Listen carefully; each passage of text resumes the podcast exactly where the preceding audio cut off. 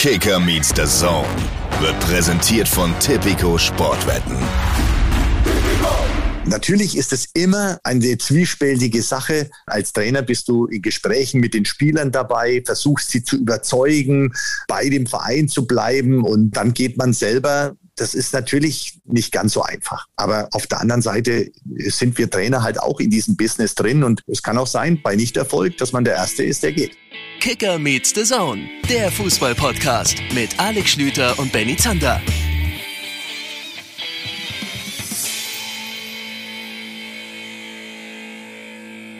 Liebe Leute, schönen guten Tag. Hier ist der Podcast.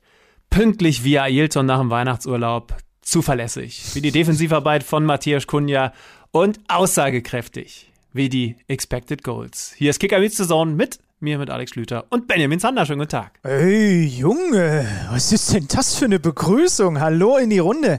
Habt ihr wohl nicht etwa gedacht, dass wir euch alleine lassen zum Wochenstart? Das würden wir uns niemals erlauben, würden uns niemals trauen. Wir sind da. Wir nehmen euch auch an diesem Montag oder Dienstag oder vielleicht hört es jemand Freitag und denkt sich, wieso Wochenstart? Wir nehmen euch auf jeden Fall an die Hand, wann auch immer. Ja, wir können es uns nicht erlauben, weil wir nicht wüssten, was wir an einem Montag so privat machen könnten. Also wir würden in dem Moment feststellen, naja. dass wir eigentlich nichts zu tun haben. Naja. Ja. Weiß ich jetzt nicht. Spricht vielleicht eher für dich als. Ja, oder ja heute dich. wird es gehen. Äh, das kann ich ganz klar sagen. Denn heute, das werdet ihr natürlich mitbekommen haben, gibt es ja ein besonderes Fußballspiel. Und zwar ein Nachholspiel. Läuft aktuell. Wir nehmen am Montagabend auf. Wir sind gerade in der Halbzeitpause angekommen von Mainz gegen Hertha. Das heißt also, über dieses Spiel werden wir gleich ein bisschen sprechen, denn wie gesagt, 45 Minuten, verrückte 45 Minuten, wie ich finde, sind rum. Und Frag äh, mal die Expected überlegt, Goals, ja? ja, kann ich schon sagen, da ist Mainz leicht vorne. Die steht, erfahrt ihr gleich. Cliffhanger. Wir werden äh, dann in der zweiten Halbzeit, wir haben das ja schon mal mit der Samstagskonferenz irgendwann gemacht, mhm ähm, wieder drüber reden und einfach uns zusammenschalten und ihr könnt live erleben, wie wir taktisch alles fehlinterpretieren oder Gold richtig liegen. Da haben wir wie immer eine halbwegs passable 50%-Quote. Aber was wir schon mal sagen können, Benny, ist, dass wir zwei sehr schöne Interviews geführt haben, denn das haben wir tatsächlich bereits im Kasten. Ihr merkt, dass wir sind entspannt, wir wissen, die wichtigsten Sachen sind bereits aufgenommen und jetzt können wir es eigentlich zu zweit nicht mehr so groß verhauen. Ja, kommt drauf an. Wir haben uns auf jeden Fall, es, es ist heute der lange Podcast-Tag für uns. Wir haben Nachmittag begonnen und jetzt ist es Ortszeit kurz vor sieben. Ähm. Sorry, aber also ja, ihr alle denkt das gerade zurecht. Benjamin Sander wollte gerade sagen, dass wir heute einen langen Arbeitstag haben, weil wir Nachmittag begonnen haben. Und jetzt ich bin Freiberufler. Entschuldige mal, ich bin Freiberufler. Wir haben uns auf jeden Fall heute weitergebildet. Und zwar haben wir das getan. Ich glaube, da schreibe ich mir zwei Arbeitstage. mit Achim Bayerlorz. Ihr habt es doch schon in der, was sollen wir denn hier groß rumoragen? Macht auch mega Sinn. Cliffhanger, wie steht es wohl in der ersten Halbzeit? Das weiß jeder, wenn die Folge abgehört wird, wie es in der ersten Halbzeit stand. Achim Bayerlorzer. Mit dem haben wir uns vorhin ausführlich ein Dreiviertelstündchen unterhalten über ähm, eigentlich so gut wie alles, was uns halt irgendwie an diesem Trainerjob interessiert. Und, ähm naja, wir haben schon einen klaren Aufhänger, ne? denn ihr äh, wisst natürlich, was da in den letzten Wochen passiert ist. Äh, Trainerkarussell. Also ich glaube, auf diesem Karussell würde mir gewaltig schlecht werden, denn ich find, bin für so ein Tempo auf Jahrmärkten nicht gemacht.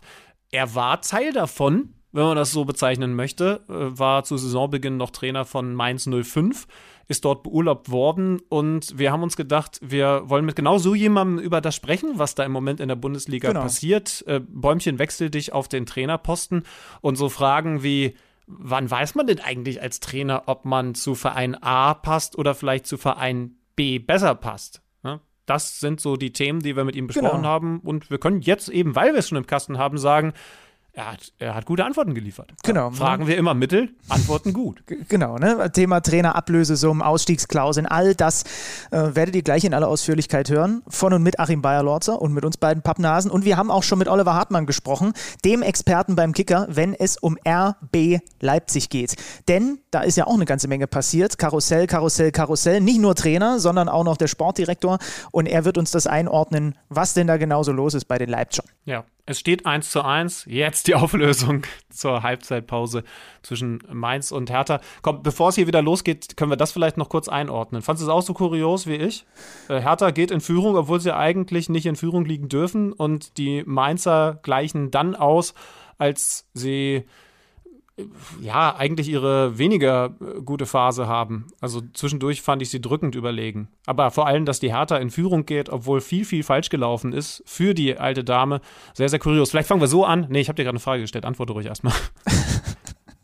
Ja, also zu dem Zeitpunkt, wo die Hertha mit 1 zu 0 durch den Kopfball von Toussaint in Führung geht, muss sie 0-3 hinten liegen. Das ist schon mal Punkt Nummer eins. Zwei Riesenchancen. die Expected Goals sagen was anderes. Von Boetius. Das ist ja ein absoluter Witz. Also Leute, es steht 1-1 zur Pause und die Expected Goals sagen 1,3 zu 0,6. Die Mainzer haben ein Tor aus der Distanz erzielt und mindestens drei in, im Fachjargon 100%er. Also was willst du denn noch? Wenn, wie kann da keine zwei davor stehen? Ja, allein auf den Keeper, äh, Lupfer von Soloy, gehalten von Schwolo, der im Tor steht, weil Jahrstein leider äh, länger ausfallen wird mit seiner Covid-Erkrankung. Gute Besserung. Ein Lattentreffer, okay, spitzer Winkel, aber halt ein, ein Lattentreffer. Und äh, dann noch eine sehr, sehr große Chance aus ganz kurzer oh, Distanz. Boetius, da hat er den Zander gemacht. Verstolpert. Da ja. hat er den Zander gemacht. Äh, ich habe es auch tatsächlich nicht verstanden. Ähm, komm, wir, wir reden noch schnell über die Ausstellung, bevor das hier weitergeht, denn ich sag dir ganz ehrlich, ich habe eine Frage also da weiß ich nicht, ob du sie mir beantworten kannst. Die Hertaner gehen mit einer sehr defensiven, also von der Grundformation defensiven Aufstellung in dieses Spiel gegen die zuletzt so starken Mainzer. Gegen das Team, das unter anderem ja zuletzt den FC Bayern München geschlagen hat. Spielen mit Dreier- bzw. Fünferkette, aber vor allen Dingen in der Zentrale mit drei Sechsern oder einem Sechser und zwei Achtern, mhm. aber auf jeden Fall eigentlich nur zwei so richtig offensiven, Kunja und Cordoba. Ich habe erst gedacht, boah, also wenn man jetzt überlegt, dass Hertha ganz unten drin steht und doch eigentlich eher die Mainzer sagen können, wir müssen nicht zwingend gewinnen, und unentschieden und nichts ist kaputt, wir sind weiterhin in einer sehr guten Position im Kampf um den Klassenerhalt, dann ist das doch verdammt defensiv. Ja, Dardai hat auf der Pressekonferenz schon gesagt, ein Unentschieden wäre okay für uns, denn man kann ja auch immer sagen, Mainz ist zuletzt sehr, sehr stark gewesen, schön und gut. Aber ich fand es erstmal, sage ich dir ganz ehrlich, erschreckend und dann habe ich mir gedacht, vielleicht muss man es aber auch verstehen, weil sie eben in Quarantäne gewesen sind, weil sie zuletzt kein vernünftiges Training haben konnten. Und vielleicht ist es dann auch nur vernünftig, dass sie so defensiv in diese Partie reingehen. Zumindest von der Grundformation. Über das, was dann passiert ist in der ersten Halbzeit, können wir gleich noch kurz reden. Aber weißt du, was ich meine? Also, vielleicht muss man da sogar ein bisschen nachvollziehen, dass er so destruktiv aufstellt. Ja, klar. Also, ich habe kurz gedacht, du hättest vergessen, dass sie in Quarantäne waren. Die haben das erste Mannschaftstraining vor vier Tagen wieder zusammen gehabt. Wenn er, also wenn ich Paldada wäre, hätte ich die Jungs genauso aufgestellt. Weil gerade so, gegen. Dann sage ich dir jetzt, dass es trotzdem falsch ist. Ja, dann sage ich dir, dass du komplett falsch liegst. Weil diese Mannschaft, und ich finde, dass man das in Ansätzen sieht, man darf natürlich nicht den Fehler machen, über äh, zu interpretieren, aber diese Mannschaft hat halt zwei, war zwei Wochen auf Eis gelegt. Wie Austin Powers, den sie da über, über, über Jahre eingefroren haben. Äh, die Älteren unter euch werden sich erinnern. Und deswegen ist das genau das Richtige, weil wenn er die vorne drauf schickt, dann killt dich Mainz mit der Art und Weise, wie Mainz, und die sind wohlgemerkt im Saft in den letzten Wochen gespielt hat. Und zwar auch gegen Teams wie den FC Bayern München. Deswegen ist es für mich der vollkommen richtige Ansatz, den Paldada da wählt. Seine Mannschaft setzt es nur leider nicht gut genug um, sodass trotzdem, trotz dieses defensiven, destruktiven Ansatzes, äh, Chancen ohne Ende vom Laster gefallen sind für die Mainzer. Aber vom Grundsatz her kann ich total verstehen, warum Dada das so macht. Ja, okay, also Grundsatz bin ich bei dir. Aber die Aufstellung hat überhaupt gar nicht hingehauen. Also, also ich weiß nicht, wann ich zuletzt eine Mannschaft gegen den Ball so deplatziert gesehen habe, wie Hertha in der ersten Halbzeit gerade mhm. eben. Äh, auch bei Mainz kurz zur Ausstellung, die spielen hinten drin mit Dreierkette. Da musste Bell mittlerweile gelb-rot gefährdet, hatte vor dem Freistoß der dann zum 1-0 geführt hat für die Hertha, gefault und hätte da eigentlich schon vom Platz fliegen können, vielleicht sogar müssen. Aber auf jeden Fall spielen sie grundsätzlich mit einer Dreierkette, also entsprechend auch im Aufbauspiel mit drei Leuten. Werden da angelaufen von Cordoba und Kunja, wobei man das nur in Anführungszeichen packen kann, weil das maximal ein Mittelfeldpressing ist. Nur, was ich überhaupt gar nicht verstehe, ist, dass sie, ich meine, es ist eh ja schon mal ein bisschen schwierig, mit zwei Stürmern gegen drei Aufbauspieler anzulaufen, dass sie das aber trotzdem situationsabhängig, nur dass ich, dass du mir noch erklären musst, was das für Situationen sind, dann einen vorschieben, nämlich Gendouzi. Hast du es gemerkt oder du kannst ja vielleicht in der zweiten Halbzeit, wenn sie das wirklich so weitermachen sollten, mal drauf achten. Gendouzi schiebt dann immer mal wieder auf Saint-Just, der den rechten Verteidiger von den dreien gibt. Aber ich verstehe die Momente überhaupt nicht und ich habe nicht einmal gesehen, dass das irgendwie Erfolg gebracht hat. Im Gegenteil, jedes Mal gab es dann im Mittelfeld eine Lücke, weil Gendouzi da eben rausgegangen ist, also quasi Kunja und Cordoba unterstützt hat im Anlaufen. Und entsprechend ein einfacher Pass, also ich fand es total erschreckend, ein einfacher Pass ins Mittelfeld möglich war und Mainz so, ich meine, Mainz ist ja nun auch nicht die Aufbaumannschaft vor dem Herrn, aber Mainz so mehrfach über die einfachsten Pässe in gefährliche Positionen gekommen ist. Also es hat überhaupt nicht funktioniert. Ich, ich, eigentlich darf er das niemals so weitermachen, aber ähm, ich ich habe eben, also vielleicht habe ich auch nicht, ich bin ja auch kein Fußballlehrer, vielleicht habe ich auch einfach nicht kapiert, äh, was da der geniale Trick ist. Also ich kann mir nur erklären, vielleicht hast du ja einen anderen Ansatz, dass er das genauso wollte, dass es Überraschungsmomente gibt, bei denen Gendouzi mal draufpresst, vielleicht auch Saint-Just so ein bisschen als Pressingopfer ausgemacht und ihn da dann mit drei Leuten tatsächlich dann vorne unter Druck setzt. Nur im Moment habe ich das Gefühl, dass die Hatana-Mannschaft jedes Mal überrascht ist. Also die Überraschungsmomente, die gibt Gendouzi dann seiner eigenen Mannschaft, wenn, auf, wenn er auf einmal das kompakte Mittelfeld, das es ja eigentlich in der Grundaufstellung ist, auflöst. Das sehe ich ähnlich. So, sie haben es halt nicht gut, nicht gut umgesetzt und ich muss ganz ehrlich sagen, ich hätte sie sogar noch, ich, ich würde vorne gar keinen drauf schicken ganz im Ernst, ab, ich, ich, würde noch nicht mal ansatzweise in der gegnerischen Hälfte attackieren, wenn ich gerade aus einer Quarantäne komme. Ich würde maximal ab Mittellinie überhaupt meine zwei Stürmer draufgehen lassen. Und das Ding so kompakt wie möglich. Und dann soll Mainz auch mal gucken. Klar, die haben mit Nia KT natürlich einen, der geile Bälle spielen kann. Aber ähm, dann soll Mainz auch mal schauen, äh, was sie gegen einen kompakten Hertha-Block hinkriegen. Der war einfach nicht kompakt genug. Das, das ja, also ist richtig. Kunja macht das, der geht nicht in der gegnerischen Hälfte drauf. Der geht aber nie das drauf. Blöde, das Blöde ist, er steht da aber trotzdem. ja, der geht aber nie drauf. Ach, der macht mich auch wahnsinnig, du. Das ist eigentlich so ein geiler Kicker. Ähm, äh, eigentlich würde es doch echt reichen, du hast einen kompakten Block und dann hast du genau einen Spielzug aus Hertha Sicht heute. Der würde genügen. Du hast hinten den kleinen Dardai, der hat die geilste Spieleröffnung. Ich habe mittlerweile Videos von dem bei Twitter gesehen. Der hat eine überragende Spieleröffnung, hat auch die Flanke zum 1-0, diesen Freistoß geschlagen. Und vorne hast du Cordoba als Wandspieler. Das würde mir als Spielzug reichen. Cordoba vorne. So, und ansonsten stehe ich im Grunde genommen und keiner von denen äh, greift, sagen wir mal, höher als 10 Meter drin in der eigenen Hälfte, greift einer meiner Angreifer an. Und ansonsten lass die Mainzer machen. So würde ja, ja. ich es angehen.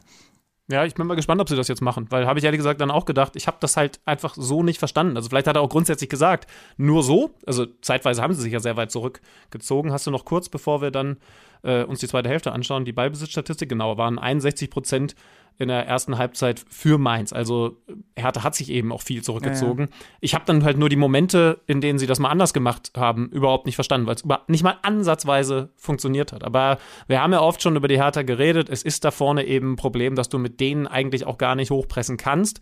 Da muss man ja so ehrlich sagen, sind ja die letzten Trainer allesamt irgendwie so ein bisschen Opfer von geworden. Wenn du so Leute wie Kunja vorne drin hast, den du ja aufgrund seiner spielerischen Klasse dann doch irgendwie auch nicht draußen lassen kannst. Nur dann hast du halt ein Riesenproblem in der Rückwärtsbewegung. Das ist übrigens auch, äh, wer da mal Lust hat, schaut euch mal das, das erste Tor von Mainz. Jetzt, jetzt, äh, ich, ich, weiß nicht, ob es noch weitere gibt, aber schaut euch mal das Tor aus der ersten Halbzeit von Mainz an und äh, guckt mal früh genug hin und schaut mal, was Kunja da gegen den Ball macht. Ähm, Spoiler. Wir wollen nicht, wir wollen nicht unter, den, unter den Tisch fallen lassen, dass es natürlich auch ein geiler Schuss von einem Vene gewesen ist. Ich würde vorschlagen, wir führen uns jetzt die erste Halbzeit weiter zu Gemüte und. Äh, die zweite Halbzeit und schmeißen euch das Bonbon Achim Bayerlorzer in den Rachen. Der ehemalige Trainer des FSV Mainz 05. Einmal vielleicht noch Schlümann kurz zur Einordnung. Wir haben mit ihm jetzt nicht eine halbe Stunde Mainz durchexerziert. Das liegt schlicht und ergreifend daran, dass er bei dem Mainzer noch unter Vertrag steht und wir nicht wollen, dass er Ärger kriegt. Das nur kurz nochmal zur Erklärung. Aber wir haben mit ihm, wie gesagt, über viele andere Dinge gesprochen. Ja, wir haben auch über Mainz gesprochen. Aber ja. ähm, er hat jetzt überraschenderweise nicht gesagt, das ist der schlimmste Verein aller Zeiten. Ich glaube, er hätte es sonst auch, er hätte es auch nicht gemacht, aber. Nee, aber äh, Trainer müssen da ja vorsichtig sein. Wenn sie halt noch da unter Vertrag stehen, dann kann das im Zweifel eine Vertragsstrafe mit sich führen, wenn sie da irgendwelche Dinge sagen, die sie nicht sagen dürfen. Und deswegen gibt es ja, wie gesagt, auch genug andere Anknüpfungspunkte. Werdet ihr gleich merken. Viel Spaß mit Achim Bayerlorzer und dann sind wir gleich wieder dran. Wir melden uns, würde ich sagen, so in der Schlussphase von Mainz Hertha gleich wieder zurück. Ja, jetzt hat es fast einen Elfmeter gegeben für die Mainzer. Also es scheint sich noch ein bisschen was zu tun. Wir fassen das dann zusammen. Viel Spaß.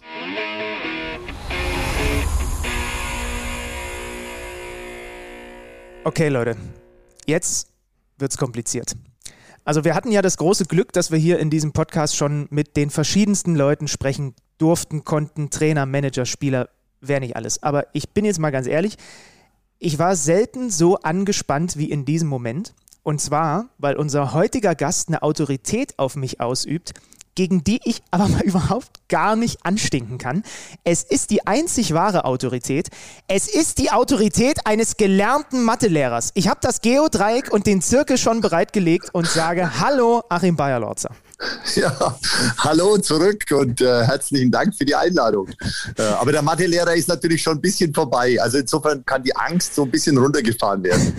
Das finde ich auch sehr gut, weil äh, Achim, ich sage ganz ehrlich, wenn wir hier im Matheunterricht, dann wäre ich nicht da. ah, aber das war selten. Ne? Die Schüler waren im Matheunterricht immer da, weil sie mussten. Ja, das stimmt. Das ist weil, ja eh weil ohne, ohne Matheunterricht ähm, schafft man oft äh, das Klassenziel nicht. Ja, das stimmt. Das das ist ja eh eine spannende Kom Also, liebe Hörer, ne, falls ihr das nicht wisst, das ist jetzt kein Scherz hier. Also, äh, bevor Achim hauptberuflich Karriere als Fußballtrainer gemacht hat, warst du am Gymnasium und hast dort mit den Schülern die Fächer Mathematik, und Sport beackert, was ich prinzipiell schon mal eine super Kombi finde. Eine bessere Kombi hättest du dir nicht aussuchen können, weil auf der einen Seite sind jetzt Mathelehrer, sagen wir es mal so wie es ist, bei Alex klang es auch gerade schon durch, das sind jetzt nicht die angesagtesten Lehrer bei den Schülern. Sportlehrer dagegen, das war zumindest bei mir an den Schulen immer so, schon finde ich. Also konntest du im Grunde genommen einfach durch den Mix aus Sport und Mathe dann wieder Pluspunkte sammeln im Sportunterricht, nachdem du den Jungs und Mädels da gerade die knüppelharten Klausurergebnisse reingedrückt hast? Also genau so war es, muss ich wirklich sagen. Also ich hatte, ich hatte eine richtig gute Zeit als Lehrer, weil diese Kombination mit, mit Sport äh, natürlich auch die Jungs, die ja manchmal so gerade in der Mittelstufe manchmal ein bisschen schwierig daherkommen, die hast du natürlich im Sport einfach eingefangen. Und äh, wenn die im Sport ein cooles Leben bei mir haben wollten und als, als Vorbild, und das war ich natürlich, äh, in jungen Jahren war ich ja noch richtig aktiv als Fußballer und dann auch als Trainer unterwegs, dann ist man natürlich auch sportlich so ein bisschen ein Vorbild für die Jungs, hat man es dann insgesamt auch in Mathe viel, viel leichter gehabt. Kann ich übrigens bestätigen, muss, muss ich mal sagen, weiß, weiß keiner unserer Hörer, aber ich hatte einen, einen Sport- Biologielehrer, äh, namens Thorsten Kunde, Sky-Kommentator. Völliger Zufall, dass der, äh, beziehungsweise ich den Moment, Moment, Moment. Thorsten habe. Kunde war dein Lehrer? Natürlich, ja. Am Gymnasium in Helmstedt. Und ich sage dir ganz ehrlich, ich, also ich war nirgendwo so fleißig wie im Bio-Unterricht bei Thorsten Kunde weil ich den natürlich erstens über seinen Karriereweg, das war natürlich an der Schule bekannt, aber auch über seine tollen Sportunterrichte ganz toll fand. Also diese natürliche Autorität, die man sich als cooler Sportlehrer erarbeitet, die hat er dann auch für sein zweites Fach genutzt, indem ich definitiv von Grund auf erstmal weniger Motivation mitgebracht habe. Aber Achim, dann gibt es dir offensichtlich sehr, sehr ähnlich. Ja, und dann kommt noch was dazu, wenn du so als Sportler unterwegs bist. Ähm, dann möchtest du was vermitteln. Und ich wollte, dass die, dass meine Schüler in der Mathematik äh, einfach das verstehen. Das heißt, ich war, ich war teilweise, war ich richtig auf ihrer Seite und war so, ja, ist vielleicht ein bisschen übertrieben zu sagen, als Dienstleister für die Schüler unterwegs, aber ich war auf ihrer Seite. Ich wollte, dass sie das verstehen und dass ich es möglichst so rüberbringe, dass sie am Ende vor der Mathematik keine Angst mehr haben. Denn ich glaube, das ist so die, die, die, größte Krux an der Mathematik ist, dass äh, viele Schüler und Schülerinnen schon so Angst davor haben, dass sie dann einfach so diesen Zugang nicht mehr kriegen. Und wenn man aber den Zugang mal bekommen hat, und das sind Lehrer einfach wichtig, auch für meine, für meine Geschichte. Also ich hatte einen Lehrer, den hatte ich drei Jahre, der, der war mein Zugang zur Mathematik, weil ich wär, hätte bestimmt auch nicht Mathe studiert, hätte ich diesen Lehrer nicht drei Jahre hintereinander gehabt. Also ist schon wichtig, äh, mhm. so diese persönliche, diese, diesen persönlichen Kontakt aufzuhaben. Muss ich auch ganz ehrlich sagen, ich wüsste jetzt nicht, ob mir ein Mathelehrer aus meiner Schulzeit einfällt, bei dem ich sagen würde, der war auf meiner Seite, also auf der Seite der Schüler. Ich glaube aber, dass das total wichtig ist. Ähm, ich hatte einen, ich hatte einen. Ja? Shoutout ja. an dieser Stelle an Herrn Tauschmann. Den hatte ich von der fünften bis zur zwölften Klasse durchgängig und der war der Einzige, der unsere, unsere Klasse auch immer verteidigt hat gegenüber den anderen Lehrern. Der hat immer gesagt, ich weiß gar nicht, was ihr habt. Bei mir sind die immer Engel. Aber ja, der war auch, der war halt auch wirklich ein ganz, ganz toller Typ, muss man echt sagen. Achim, jetzt wollen wir logischerweise nicht zu viel darüber reden, aber das ist schon noch ein interessanter Punkt. Also ähm, wir kommen dann noch ja. zum Fußball, versprochen, liebe Hörer und lieber Achim. Ja, ich meine, es ist ja dann der, der Weg zum Trainer ist ja dann auch nicht mehr ganz so, so weit, wenn man auch da so sich eigentlich äh, damit auseinandersetzt, dass man bei der Mannschaft sein möchte, dass man die Mannschaft mitnehmen möchte in dem, was man so tut und sie davon überzeugen möchte, dass das der richtige Weg ist, den man so im Kopf hat. Ne? Das ist ja dann auch wieder sehr, sehr ähnlich. Wäre tatsächlich genau meine Folgefrage gewesen. Also, wie viel hast du mitgenommen? Wie viel hat dich aus dieser Lehramtszeit dann auch für die spätere Trainerkarriere geprägt? Ja, ich, ich, ich denke, jedes Jahr prägt äh, einen Menschen und jedes, jedes Jahr, wo man intensiv in der Schule arbeitet. Und ich habe ja immer parallel entweder Fußball gespielt noch, ich habe sehr, sehr lange, bis 34 äh, konnte ich Gott sei Dank mit meinen Knien dann auch noch kicken äh, und, und aktiv unterwegs sein. Ähm, habe ich das natürlich dann immer auch wieder, wieder mitgenommen und äh, diese Erfahrungen dann eingebracht. Und letztendlich möchte man ja dass ein Trainer, und man hat ja dann in seiner Karriere auch etliche Trainer gehabt und die besten, die man so in Erinnerung hat, das waren einfach die, die, die einen mitgenommen haben, die einem das erklärt haben, warum und wieso machen wir denn jetzt gewisse Dinge. Und das ist, glaube ich, ein ganz, ganz wichtiger Schritt. Und da habe ich mich immer drum bemüht. Und äh, das ist natürlich bei so großen Kadern, wie man so in der Bundesliga hat, manchmal dann auch nicht ganz so einfach alle mitzunehmen, weil es auch so äh, ein paar Spieler gibt, die immer ja mit ihrer Gesamtsituation, wie ich so schön sage, immer nicht zufrieden sind. Aber das, das ist so. Aber trotzdem, das, das war immer mein Weg, das habe ich immer versucht und ja, inwiefern es dann immer wieder geklappt hat, müssen jetzt die Spieler sagen. Oh, ich habe mich gerade in dieses Bild verliebt, weil so eine Mannschaft ist im Endeffekt auch wie eine Klasse wahrscheinlich. Du hast den Clown, du hast die, die man ein bisschen antreiben muss, du hast die Streber. Also das, es, es wird ein immer runderes Bild für mich.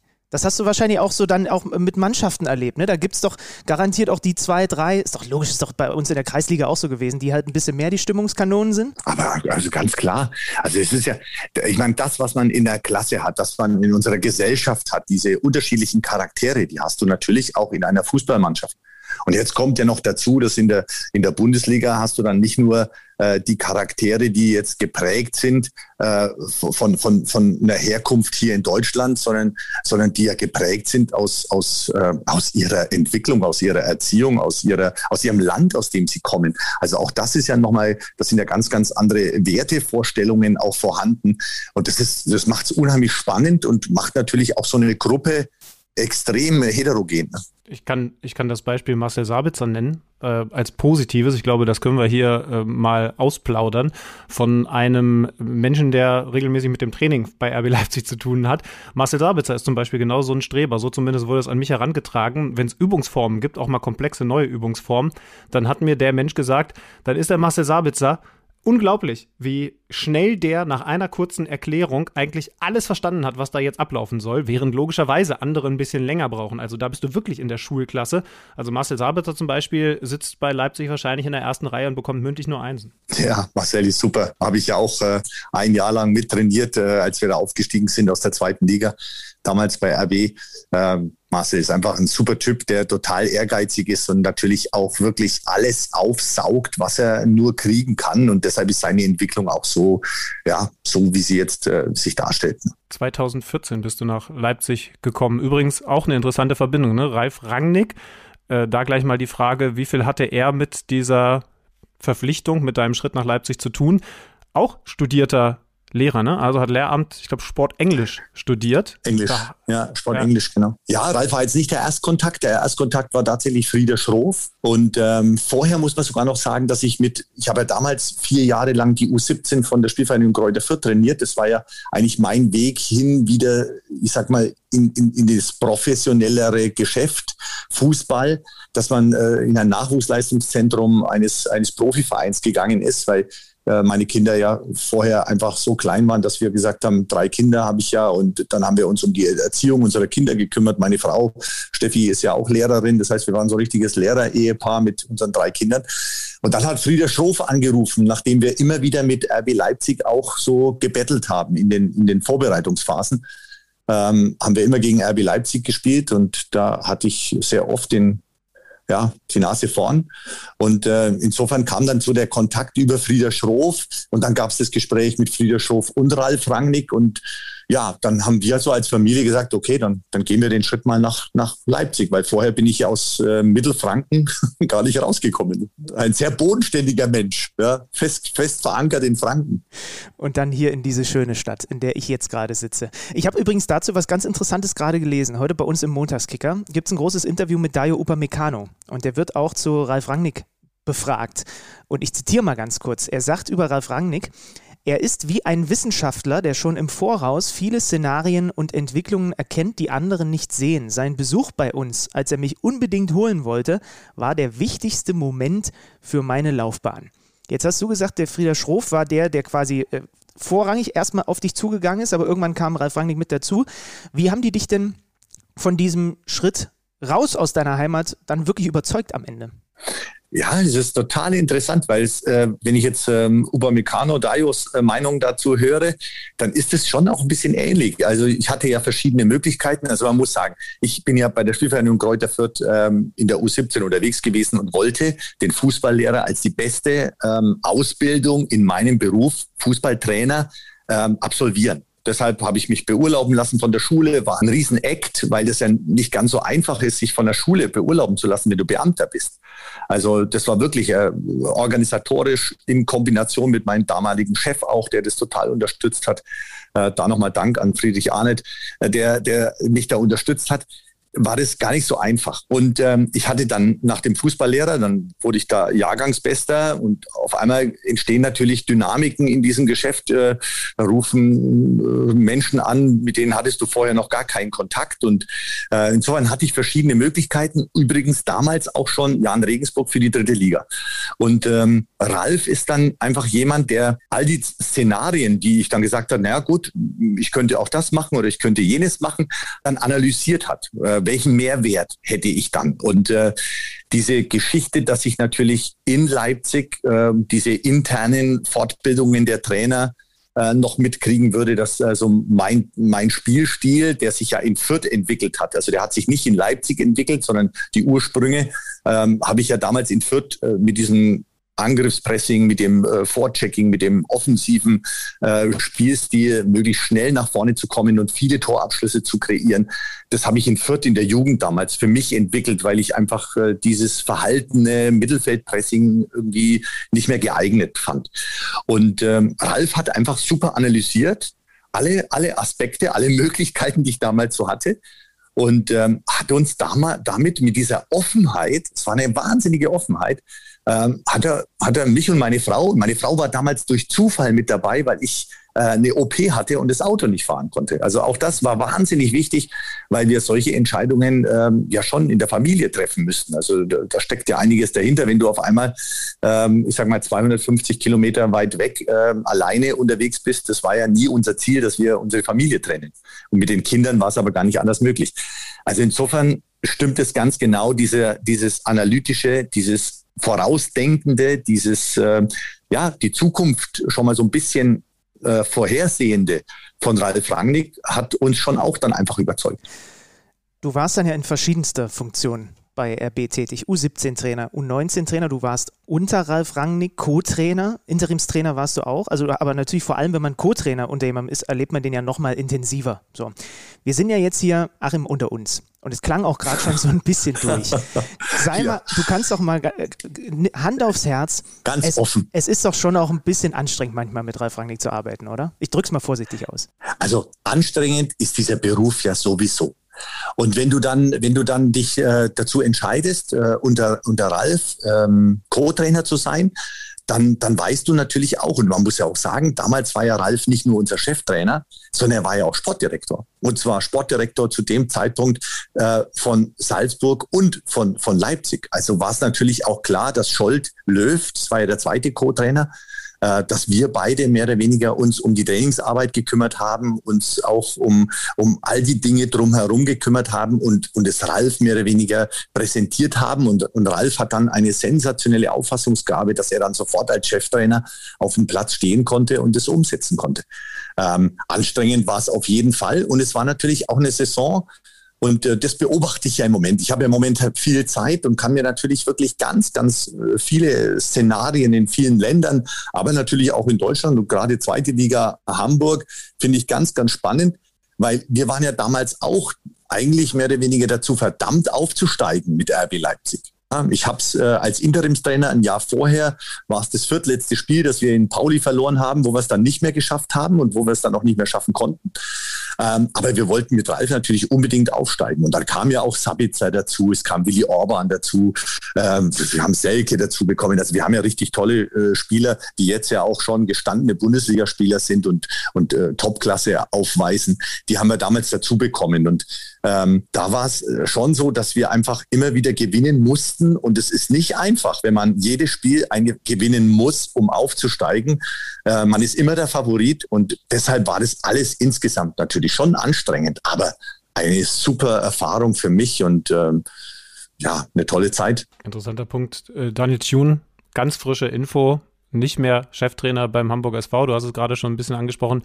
Äh, wir hatten den ja. bei uns im Podcast und Benny, ich weiß, ich kann für uns beide sprechen, uns hat er total beeindruckt ähm, in der Art und Weise, wie er mit uns geredet hat, in der Art und Weise, wie er über die Mannschaft und all die Dinge, die als Trainer eben wichtig sind, geredet und hat. Über Fußball, ne? Ja, über Fußball, genau. Ähm, und, und jetzt wird auch der ähm, als muss man so hart sagen, ne, gescheiterter HSV-Trainer in die Geschichte eingehen. Und äh, ich muss echt sagen, als ich das heute Vormittag gelesen habe, hat es mich so ein bisschen betroffen gemacht.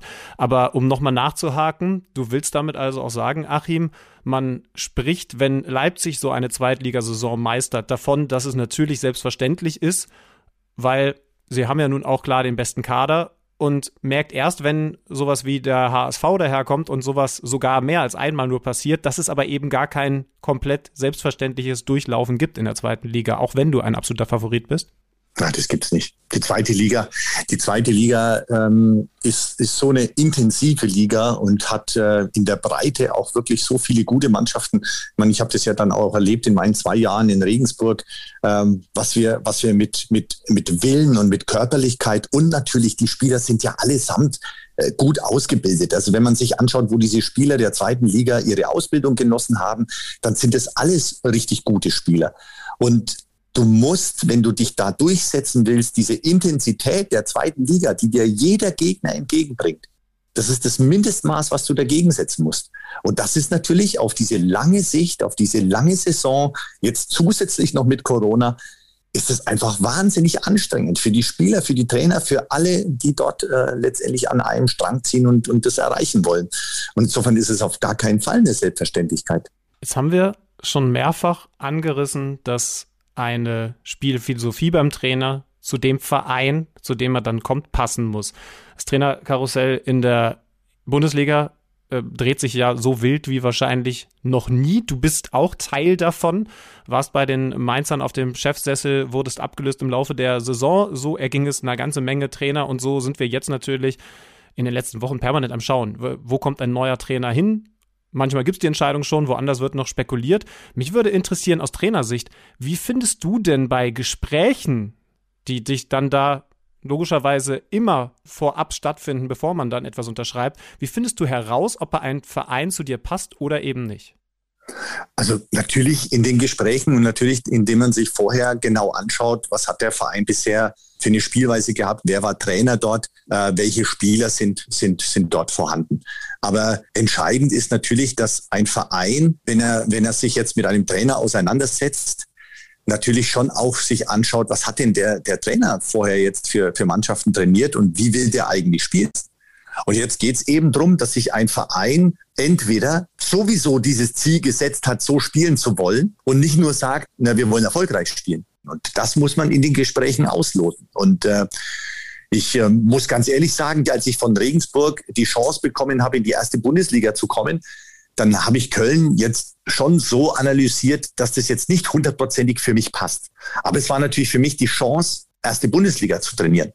Und ich habe das natürlich auch in den Gesprächen mit den Verantwortlichen ganz klar kommuniziert, dass, dass das mein Ansatz ist und so möchte ich das aktiver gestalten, diese Spielweise und ähm, nicht zu so sehr im Ballbesitz zu, zu verharren, ohne eben genügend Abschlüsse zu bekommen. Und ähm, ja, in den Gesprächen muss man es rausbekommen. Man muss äh, detailliert auch mehrfach sprechen. Ich glaube, ein Gespräch reicht auch gar nicht ähm, damit man sich wirklich gut kennenlernt, weil ich finde, das ist das allerwichtigste Gespräch zwischen einem Verein und einem Trainer, dass ein Trainer verpflichtet wird, die, hinter dem der Verein 100 Prozent steht, auch wenn es mal schwierig wird. Ja, weil das ist ja genau der Punkt, der, der oft ja dann für uns Trainer letztendlich passiert, dass man sich dann von einem Trainer trennt, weil man sagt, ja, ja da gibt's dann die unterschiedlichsten Aussagen, die ja immer wiederkehren. Ja. Er erreicht die Mannschaft nicht. Er ist natürlich nicht erfolgreich, weil erfolgreiche Trainer werden also in den wenigsten Fällen äh, letztendlich entlassen. Aber das ist der wichtigste Moment, wo sich ein Verein und ein Trainer 100 Prozent sicher sein müssen. Wir passen zusammen und wir gehen durch dick und. Aber genau, das ist ja auf eine Art ein zweiter Aspekt, dass die Spielphilosophie passen sollte, möglichst gut passen sollte. Das ist das eine. Und dann musst du, ja, beidseitig, aber aus deiner Perspektive also in den Gesprächen herausfinden, wie passt das menschlich? Stehen die dann auch wirklich in den schwierigen Momenten hinter mir oder wird hier sehr, sehr schnell die Reißleine gezogen? Also das ist so der zweite Aspekt, den du dann rausfinden musst für dich. Genau, genau. Also das ist, ich, ich habe es ganz flachs mal so formuliert, es muss passen. Und wenn ich das sage, es muss passen, dann ist das natürlich genau in den Punkten, die du gerade erwähnt hast. In der Spielphilosophie, in der Anlage der ganzen Mannschaft, aber vor allem auch, weil ich meine, als Cheftrainer bist du natürlich ein, ein ganz, ein, in einer ganz wichtigen Position in diesem Verein. Und ähm, dann musst du mit den Entscheidungsträgern natürlich klarkommen. Die müssen dich verstehen und die müssen, die müssen deine Entscheidungen auch, auch ähm, mittragen und respektieren. Und das natürlich auch immer in einer super Kommunikation. Also das ist mir zum Beispiel ganz, ganz wichtig, dass man gut kommuniziert, dass ich, ich bin ja hier nicht auch äh, als Trainer, bin ich ja nicht der, der, der, der Gott, der alles alleine entscheidet. Ganz im Gegenteil. Das ist eine Entscheidung, die man, die man gemeinschaftlich trifft. Und ähm, dass man dann oftmals als Trainer natürlich den Kopf hinhalten muss, und das liegt einfach in unserem Job. Würdest du diese Entscheidung pro Köln nochmal so treffen, weil du jetzt gesagt hast, du wusstest eigentlich, dass es da unterschiedliche Auffassungen, was die Spielphilosophie angeht, gab, dass da nicht alles perfekt gepasst hat. Auf der anderen Seite hast du natürlich die Chance bekommen, in der Bundesliga Trainer zu sein. Also 100 Prozent. Zu dem Zeitpunkt ähm, hätte ich das 100 Prozent wieder so gemacht, weil es für einen Trainer ja auch eine Chance ist, Trainer in der ersten Bundesliga zu sein. Also wir haben jetzt über 2014 gesprochen, wo ich noch die U17 trainiert habe, Vollzeit Lehrer war am Gymnasium Eckental und, äh, und, und, und kaum letztendlich drei Jahre später kriegt man die Chance, ähm, Bundesliga-Trainer zu sein. Und ich meine, das ist eine Chance, die man, die man wieder ergreifen würde. Und äh, ich sag mal, man braucht natürlich auch das bisschen Matchglück. Das hat man mit Köln damals nicht. Dass wenn ich meine elf Spiele und die habe ich natürlich Revue passiert und man denkt ja dann auch immer wieder nach, was ist da alles passiert. Da waren auch so viele, so viele äh, Videoschiedsrichter-Aktionen mit dabei, ähm, die, die, die nicht, nicht gegen, äh, nicht für uns gelaufen sind. Ähm, aber man, dann mit ein bisschen Glück hätte es auch anders laufen können. Und ähm, letztendlich hat die Zeit trotzdem wahnsinnig viel Spaß gemacht. Es war ein tolles Team, es war auch eine tolle Mannschaft. Es ist ein toller Verein, eine super Stadt. Also diese Entscheidung würde ich genauso wieder treffen, auch wenn man sagt, na gut, du hast da relativ früh, aber letztendlich nicht mehr weitermachen dürfen. Das ist natürlich traurig und, und schade und das ist aber auch etwas im Leben, was einen dann wieder weiterbringt, weil die Erfahrung muss man halt auch vielleicht mal machen. Dein Rauswurf hat ja dann ähm, durchaus ziemliche Wellen geschlagen, vor allem deswegen, weil du nur neun Tage, nachdem Köln beendet war, bei Mainz angeheuert bist. Und dann gab es kurioserweise auch noch das erste Spiel mit dem Mainzer, war dann gegen Hoffenheim. Das war der letzte Gegner, als du noch Köln-Trainer warst. Das ja, kam dann alles ja. noch zusammen. Ja? Und da war die Aufregung natürlich groß. Wir haben im Podcast hier auch darüber ähm, diskutiert und es wurde generell diskutiert, darf, darf ein Trainer so schnell einen neuen Job annehmen? Ähm, ist das rückblickend vielleicht ein bisschen zu schnell gegangen damals oder sagst du auch jetzt mit dem, mit dem Abstand, nee, das hat damals gepasst und warum soll ich dann nicht eine Woche später einen neuen Job annehmen, wenn ich den angeboten bekomme? Also man muss zuerst mal sagen, als ich da, ähm, ich glaube, war ein Samstag, ähm, letztendlich ähm, äh, mehr oder weniger beurlaubt wurde von, von Köln, dann ist es natürlich erstmal ein Down. Also man hat sich ja ganz anders vorgestellt. Das waren jetzt, glaube ich, dreieinhalb Monate, die man da intensiv gearbeitet hat mit den Vorbereitungsphasen, die ja schon vorher laufen, bevor man mit der Mannschaft arbeitet. Also ich war, ich war schon frustriert, muss man ganz einfach auch sagen. Das muss man ja erstmal auch verarbeiten als, als, als Mensch, sage ich mal. So, und dann, dann gehen die nächsten Tage halt so ins Land. Ähm, dann, dann kriegt man hier mal einen Anruf von, von, von einer Mannschaft, wo man sich eigentlich sagt, nee, das mache ich jetzt nicht. Ich kann jetzt nicht gleich von da nach da gehen. Und äh, mit, diesen, mit diesen ein, zwei Anrufen, die es da aber gegeben hat, beschäftigt man sich natürlich dann damit. Und äh, auch da habe ich mir dann gedacht, also wenn da jetzt was, was, was Tolles käme, also wirklich etwas, wo ich sage, Mensch, ich habe ja zwei Jahre Vertrag in Köln unterschrieben und wollte zwei Jahre äh, Bundesliga äh, erleben mit dem ersten FC Köln. So, und dann kommt auf einmal nach sieben oder sechs Tagen kommt ein Anruf von einem Bundesligisten. Dann habe ich mir gedacht, ja, okay, das, du kannst ja jetzt nicht, also du, du bist jetzt ja nicht in der Trainerposition, dass du schon 20 Jahre Trainer warst und dir deine Positionen raussuchen kannst, wie vielleicht manch anderer, der schon seine Erfolge gefeiert hat. Äh, ich habe die Chance auf einmal nochmal bekommen, äh, nochmal äh, mich zu bestätigen in der ersten Bundesliga. Und äh, in, diesem Moment habe ich nicht drüber nachgedacht, was der ein oder andere jetzt drüber denkt, sondern ich habe mir gedacht, ich habe darauf richtig Lust. Ich, ich möchte das jetzt machen. Und ich wusste, dass es schwer wird, weil mitten in der Saison reinzufahren und, und, und ein Verein, den man ja nur aus der Ferne kannte, jetzt dann neu kennenzulernen. Ich habe damals von Speed Dating gesprochen, was, was es auch war, weil das war wirklich äh, die in den ersten sechs Tagen ja, 24 Stunden waren einfach zu wenig für den Tag, um all die Menschen kennenzulernen, all die Gespräche zu führen, die einfach notwendig sind, um, ähm, ja, um sich kennenzulernen, letztendlich in so einem Verein. Ich hätte die Entscheidung genauso wieder getroffen jetzt. Hast du eigentlich damals Co-Trainer mitgenommen oder hast du dann komplett neue Assistenten gehabt? Ja, das, das wäre jetzt zum Beispiel ein Punkt, äh, den würde ich dann jetzt nicht mehr so machen. Ähm, ich bin ja nach Regensburg alleine ähm, und habe dort aber über Christian Keller und seiner Menschenkenntnis äh, ja Mersat Selibegovic kennengelernt und auch äh, Torwarttrainer und Athletiktrainer kennengelernt. Wir waren ja ein sehr kleines Trainerteam damals mit vier Mann nur da, da habe ich 100 Prozent drauf äh, verlassen, mich drauf verlassen, was Christian Keller gesagt hat und es hat auch 100 Prozent zugestimmt. Auch Köln äh, konnte ich vorher Gespräche führen mit André Pavlak, äh, mit Schmid. Ich habe also alle kennengelernt und fand alle toll. Und auch die Arbeit, die wir dort im Team geleistet haben, äh, stehe ich 100 Prozent dahinter. Das hat alles gepasst. Ähm, mitten in der Saison äh, dann nach Mainz zu gehen, da hätte mir jetzt dann schon einfach, äh, weil es auch eine andere Art Fußball zu spielen war. Äh, und ich konnte ja keinen mehr oder weniger vorher davon überzeugen, dass sie da entsprechend mitgehen.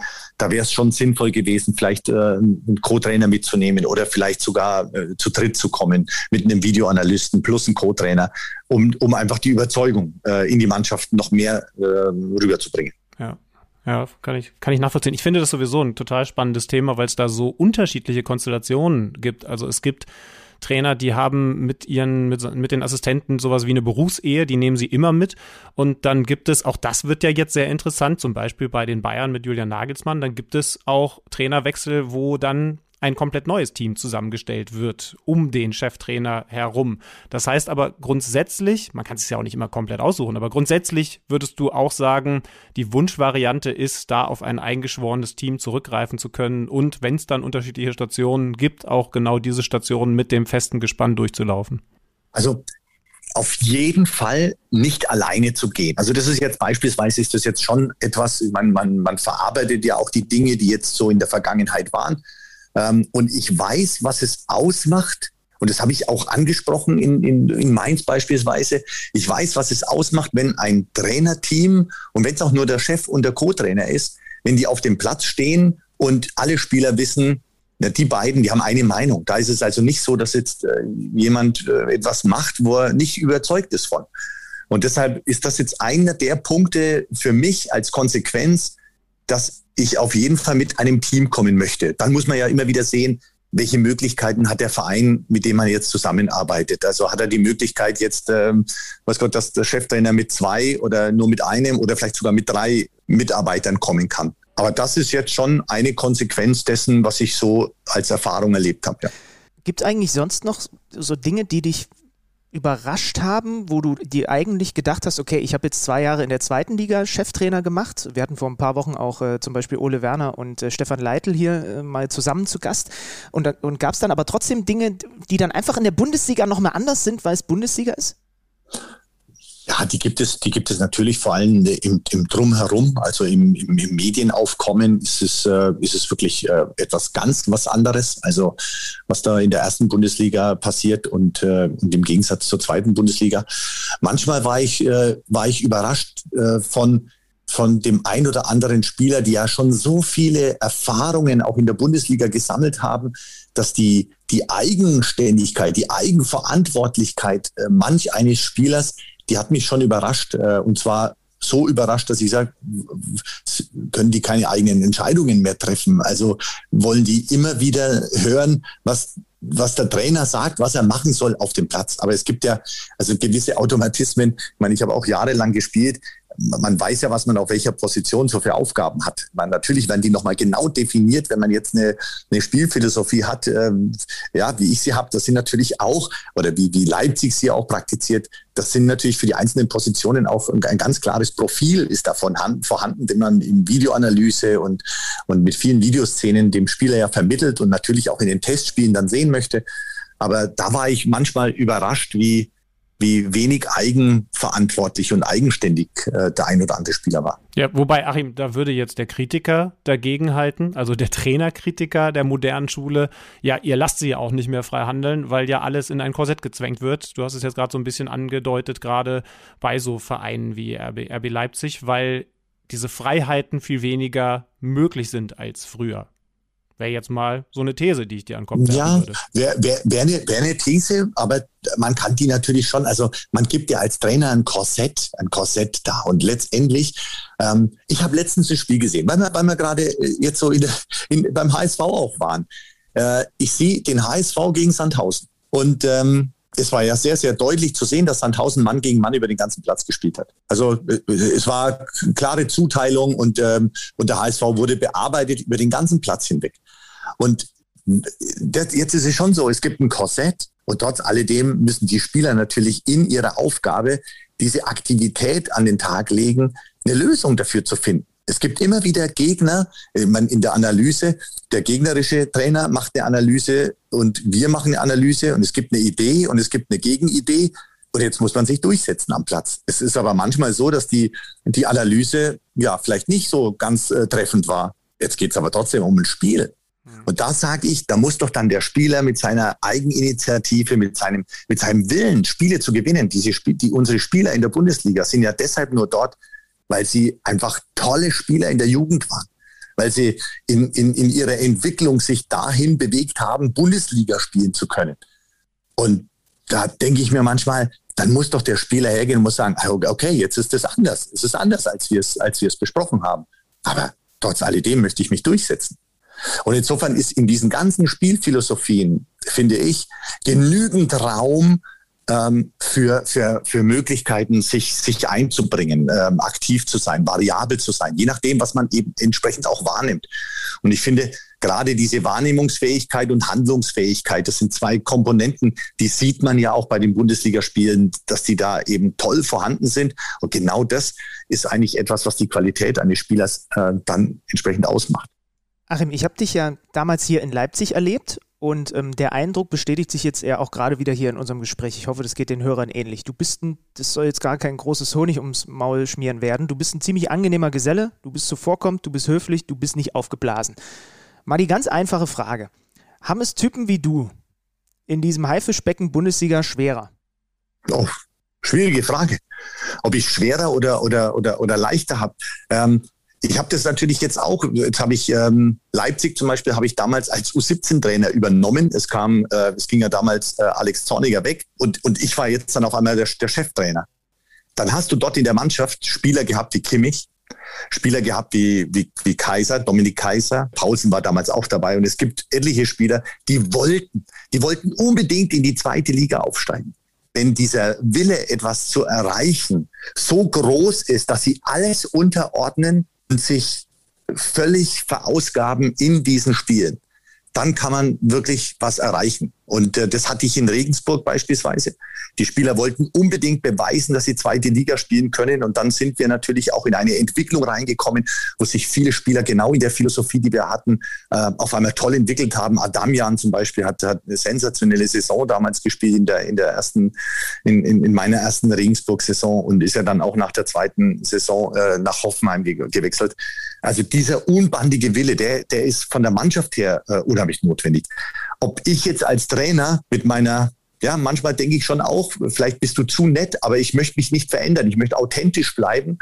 Und ähm, ich denke immer wieder, diese kooperative Art und Weise, sowohl mit der Mannschaft als auch mit dem Verein, müsste eigentlich jedem Verein und jeder Mannschaft total gut gefallen, weil es eigentlich bei mir auch überhaupt keine Probleme gibt, wenn ein Spieler mal kommt und sagt, hey Trainer, können wir das nicht mal so oder so machen? Ist das, ist das bei dir fix oder äh, willst du da mal drüber nachdenken? Habe ich 0,0 Probleme damit. Ähm, und das könnte natürlich und deshalb habe ich da auch so Spaß dran, an diesem, an diesem Trainerjob, mich mit diesem Fußball so zu beschäftigen.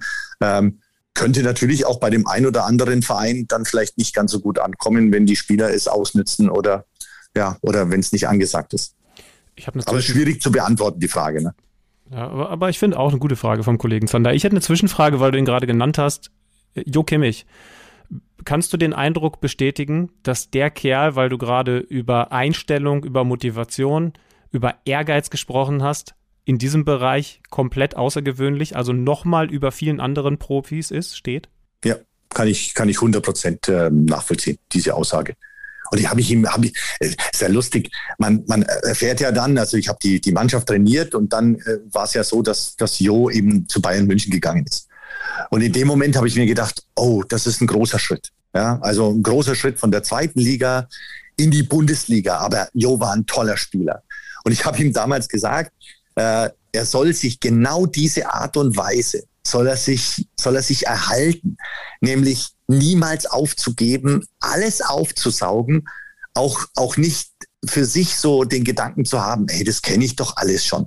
Ich habe den Eindruck, dass Jo immer aufnahmefähig ist, alles aufnehmen möchte und natürlich einen Ehrgeiz an den Tag äh, legen kann, der, der wirklich außergewöhnlich ist. Und deshalb ist er auch ein außergewöhnlicher Spieler geworden und deshalb ist er Nationalspieler und auch in unserer Nationalmannschaft ein ganz, ganz wichtiger Spieler, wie bei Bayern München auch. Und insofern kann man da schon das Prädikat Weltklasse dann nennen. Aber da nochmal kurz nachgehakt. Der war ja damals jung, der war ja Nachwuchsspieler bei euch.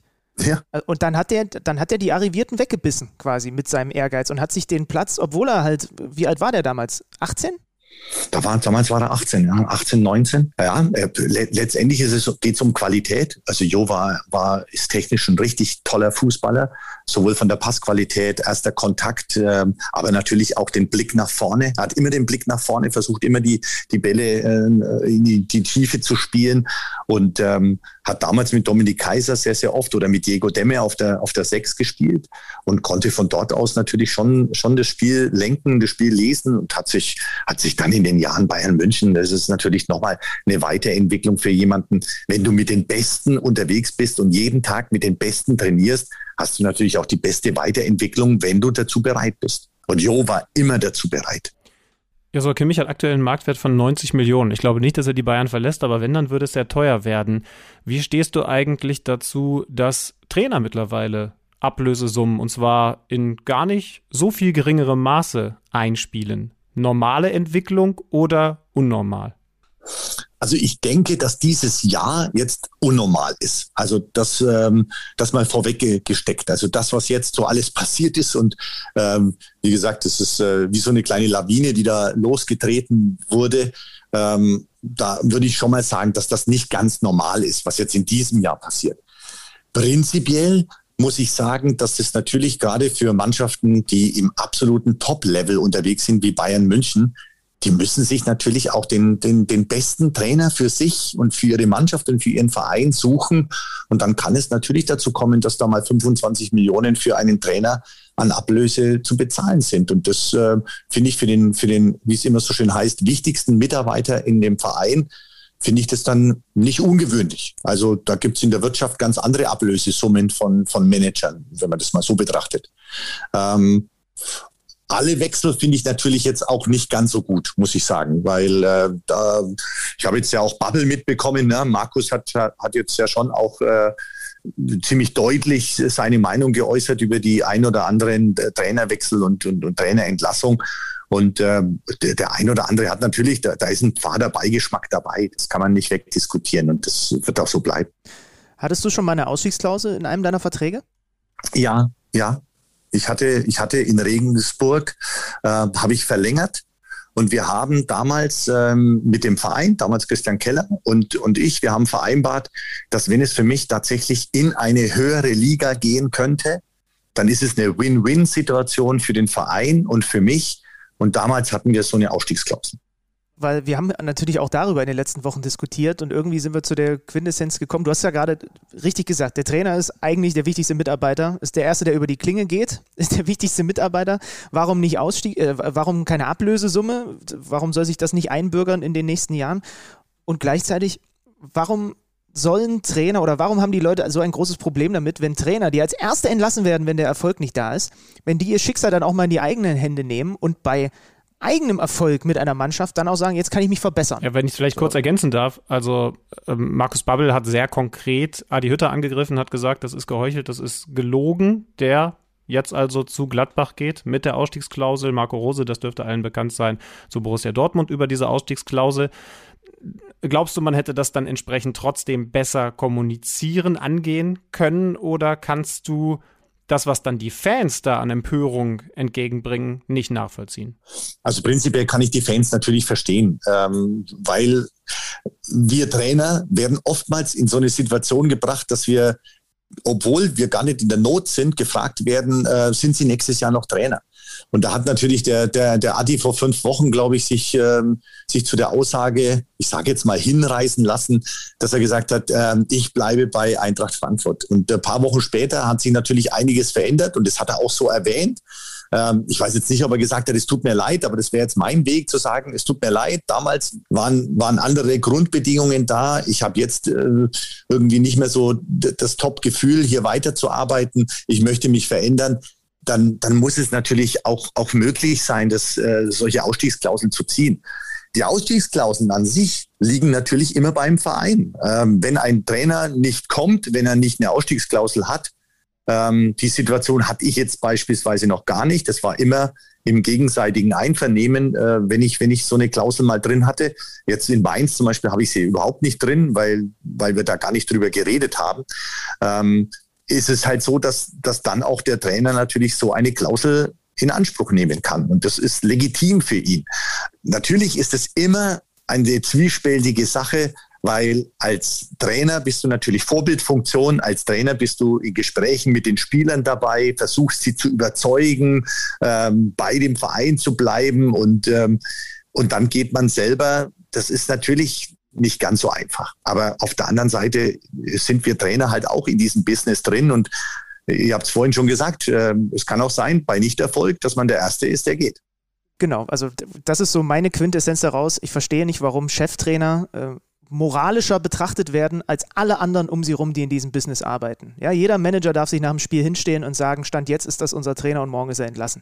Äh, jeder Spieler setzt sich im Zweifel, weil er irgendwo anders hin will, auf die Tribüne oder kommt nicht mehr zum Training. Nicht jeder, aber ich verstehe nicht, warum die ausgerechnet die Trainer, die die als erstes entlassen werden, das sind die, die an den höchsten Maßstäben gemessen werden. So, ja gut, aber ich ja, muss aber auch nicht alles verstehen. Übrigens interessanter Punkt, ne? Also es gibt Parallelen zum Lehrer, aber äh, du hast es jetzt selber gesagt, klar, er hat eine Vorbildfunktion, die hat der Lehrer in wahrscheinlich noch höherem Maße definitiv auch. Ich bin so ein bisschen bei Benny, es ist äh, ich finde es unfair, wenn man, wenn man da komplett mit zweierlei Maß misst und sagt, nee, der Trainer muss da sehr viel vernünftiger vorgehen. Die Spieler, die können jedem lockenden Angebot nachgehen. Da ist es dann einfach normal, da wollen wir nicht meckern. Also das mal überspitzt formuliert.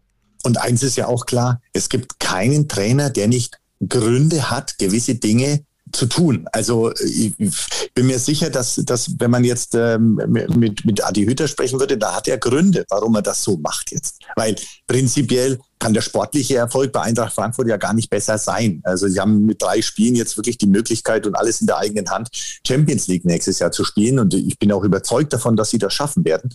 Aber trotz alledem entscheidet sich ein Trainer für, einen, für einen anderen Weg. Und ich denke, ähm, da sind wir halt auch Individuen und dürfen schon auch entscheiden, wie unsere Zukunft auszusehen hat. Das, ist, äh, das darf man, glaube ich, keinem Menschen wegnehmen. Na, da ist doch schon das gute Stichwort. Letzte Frage. Wie sieht es denn jetzt bei dir nach diesen Kapiteln Köln und Mainz aus? Also was, was stellst du dir vor? Kann es zum Beispiel auch sein, dass du wieder in der zweiten Liga arbeitest, wenn da ein interessanter Club um die Ecke kommt? Also jetzt sind wir genau bei dem Punkt. Ähm, ich kann mir so ziemlich alles vorstellen. Ich habe natürlich noch ein Jahr, noch ein Jahr Vertrag äh, bei, bei Mainz, also mein Vertrag geht bis 22. Das heißt, ich kann jetzt nicht ganz frei entscheiden, was ich mache, weil ich noch, äh, wie gesagt, unter Vertrag bei, bei Mainz 05 stehe. Ähm, aber wenn ein, ein Verein kommt und ähm, ich insgesamt sage, das ist, das ist, das passt, das ist vernünftig, darauf habe ich, habe ich jetzt richtig Lust, Unsere Kinder sind jetzt äh, erwachsen, also ab 18 bis 26, das Zeitspektrum und das Altersspektrum. Da kann ich mir natürlich auch vorstellen, mit meiner Frau mal ins Ausland zu gehen. Also ich, ich bin wirklich äh, ganz, ganz offen. Das Einzige, was ich jetzt für mich so festgelegt habe, war, dass ich jetzt nicht als Feuerwehrmann irgendwo reinspringe, weil ich jetzt einfach den Moment mal dazu verwendet habe, für mich einen klaren Kopf zu kriegen, für mich, äh, um ähm, ja, mich zu erholen und, und es auch mal zu spüren, was es bedeutet, ähm, einfach mal freie Zeit zu haben. Denn das hatte ich Hatte ich eigentlich noch nie.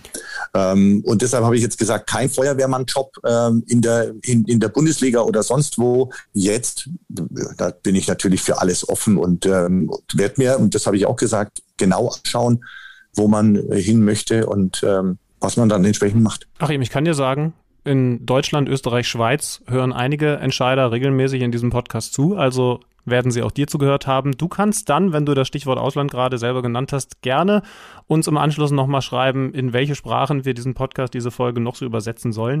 Das machen wir dann natürlich für einen kleinen Aufpreis gerne. Ja, wichtig, ja, mir, wäre, ja, noch, mir genau. wäre noch wichtig, dass du in die, in die gleiche Mail bitte noch mit reinschreibst, mir nochmal diese zweite Ableitung erklärst. Das wäre für mich nochmal. Die Bedeutung der zweiten Ableitung oder nur die, nur wie es geht? Also es ist ja immer die Geschichte, möchtest du jetzt wirklich wissen, was dahinter steckt? Dann sprechen wir über sogenanntes Krümmungsverhalten. Oh oder möchtest du, oder möchtest du tatsächlich wissen, wie es geht? Ähm, das überlege ich, ich, mir glaub, noch und ich, nur wissen, wie es geht. Ich, ich, ich, ich kommuniziere dir das nochmal. wie genau sich das mit der zweiten Ableitung ja, und mir verhält. Okay. Ihr Lieben, ich okay. bin kurz davor, mir eine Krankschreibung zu holen, wenn wir ja, Schluss genau. das machen wir. Ja, aber ich habe dir schon gesagt, äh, Mathematikunterricht schwänzen ist also wirklich keine gute Idee. Ja, das stimmt. Das aber gut. es hat mir sehr viel Spaß gemacht mit euch. Ja. Auch möglichst wenig über Mathe zu reden. Ein bisschen was haben wir ja dann doch noch reingebracht. Genau. Achim, dann vielen lieben Dank für deine Zeit.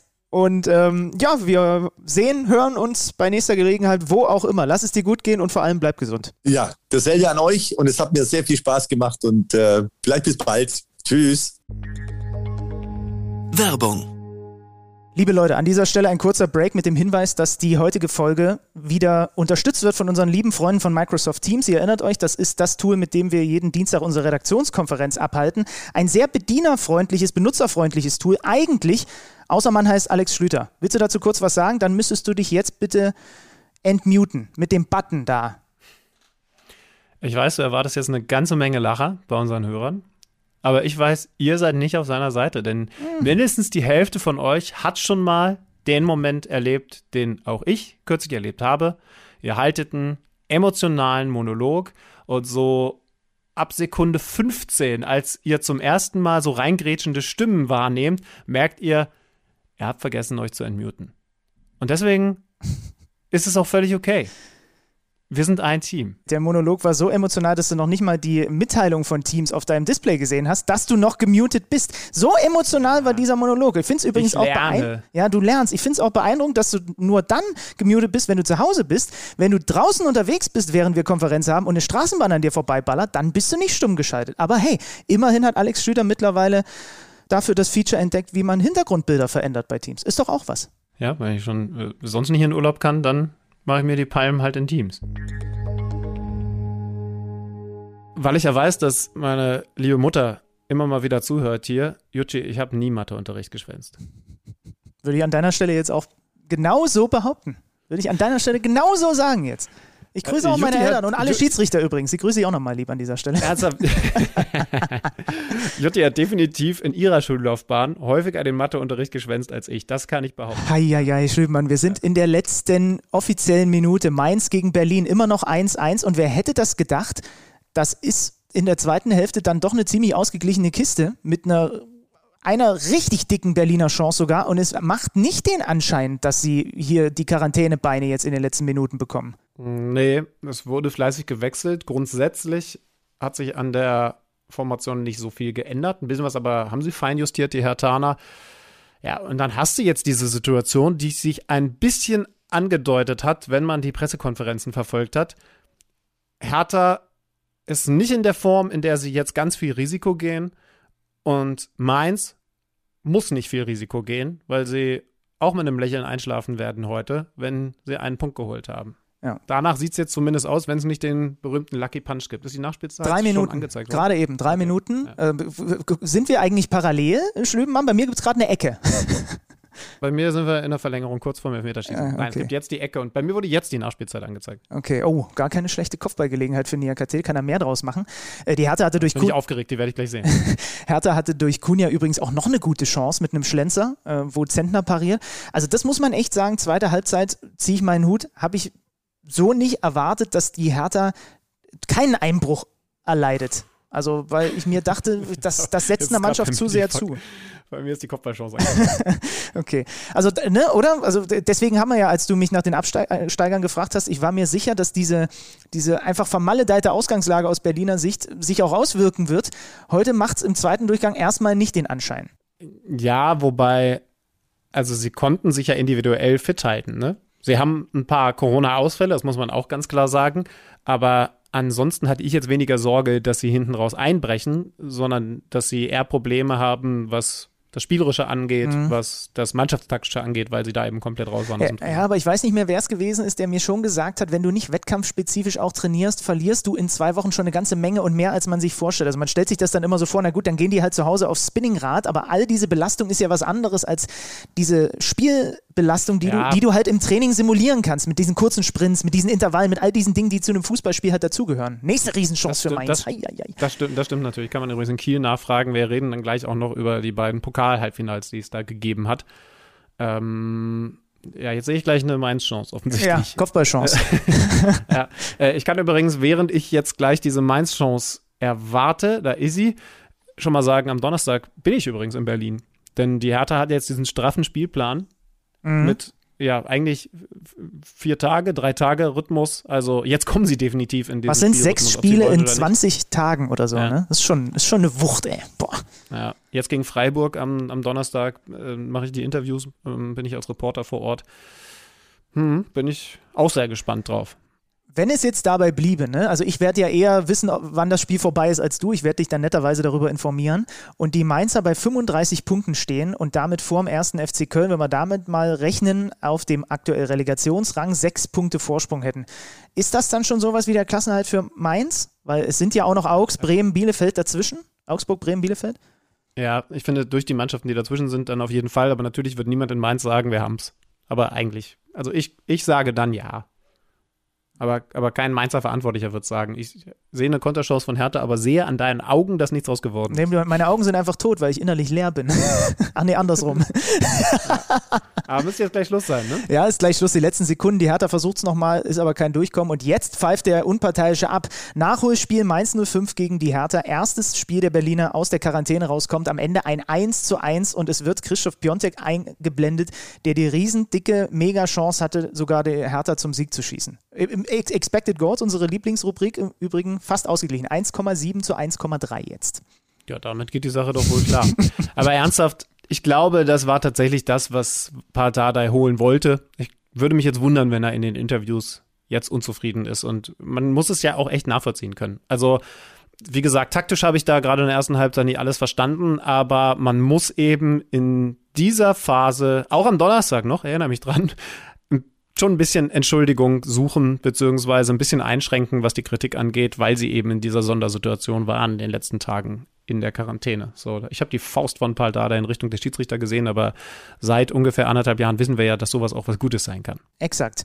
Ähm, wie gesagt, gleich auch noch ein bisschen Pokal. Ähm, jetzt aber erstmal Deep Talk RB Leipzig, Pokalfinalist, da sind wir schon beim Thema. Wieso ist mir diese Überleitung nicht eingefallen? Oliver Hartmann äh, wird uns jetzt Rede und Antwort stehen. Was zur Hölle da bei den Leipzigern bitte los ist? Da verändert sich irgendwie gefühlt alles zur neuen Saison und er erklärt uns jetzt, wie die Hintergründe dazu sind.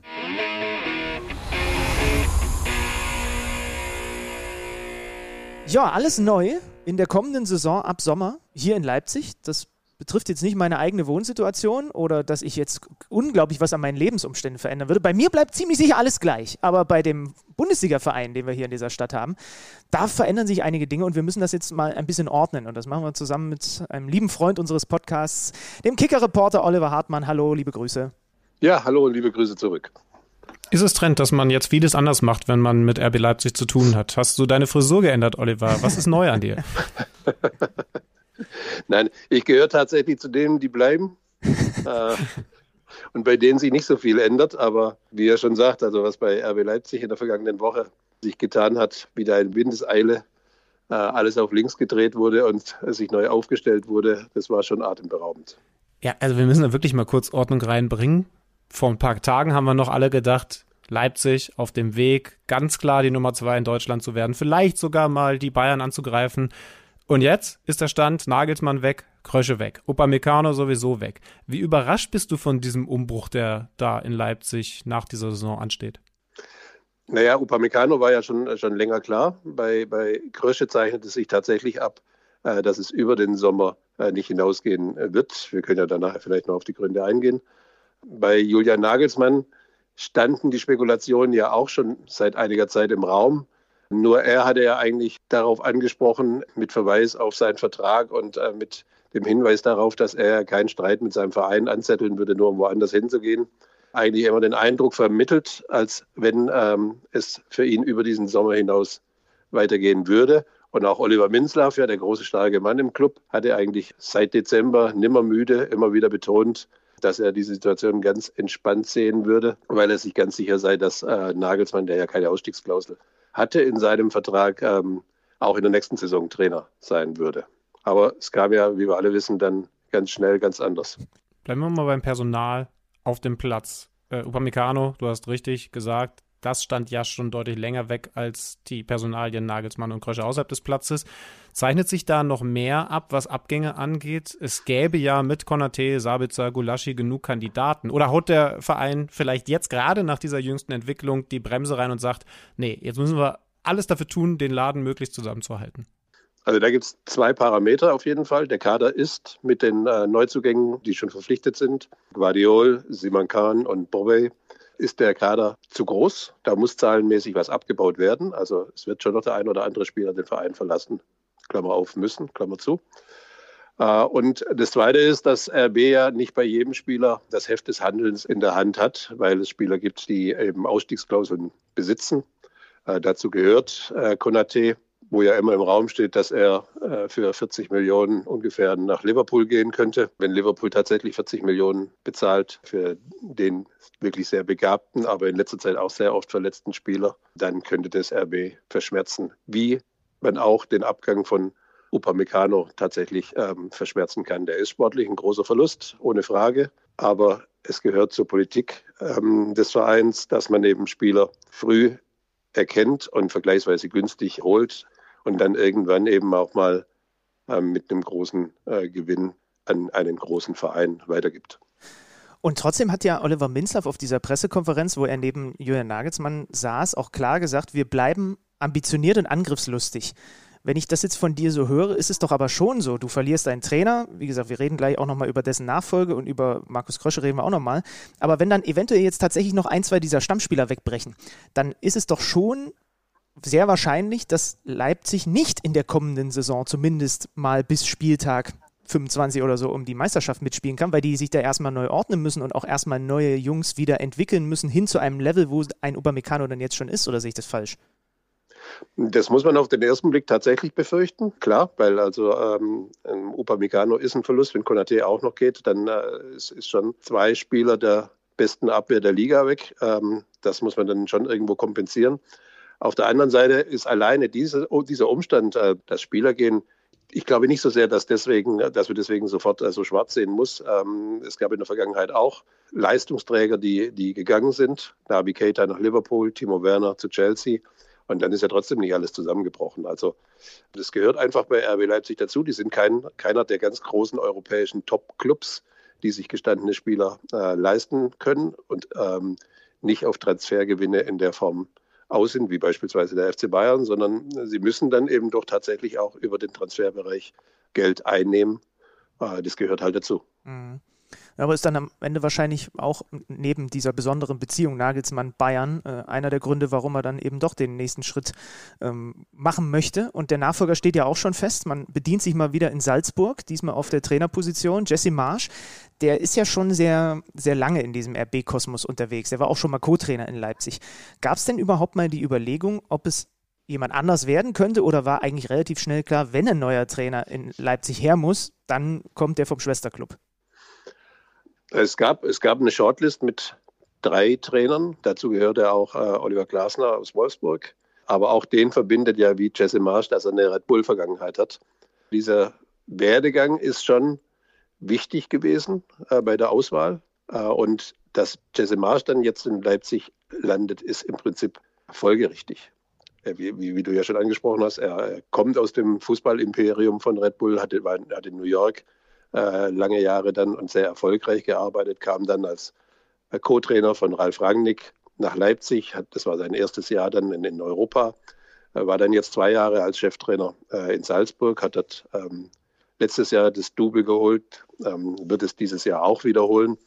Also das ist ja ein logischer Aufstieg und von daher war es eigentlich auch äh, aus meiner Sicht mh, ziemlich nachvollziehbar, warum sich Marsch dann auch äh, für Leipzig entschieden hat. Er hatte ja auch Anfragen äh, aus Frankfurt und äh, vor allem Tottenham Hotspur war interessiert.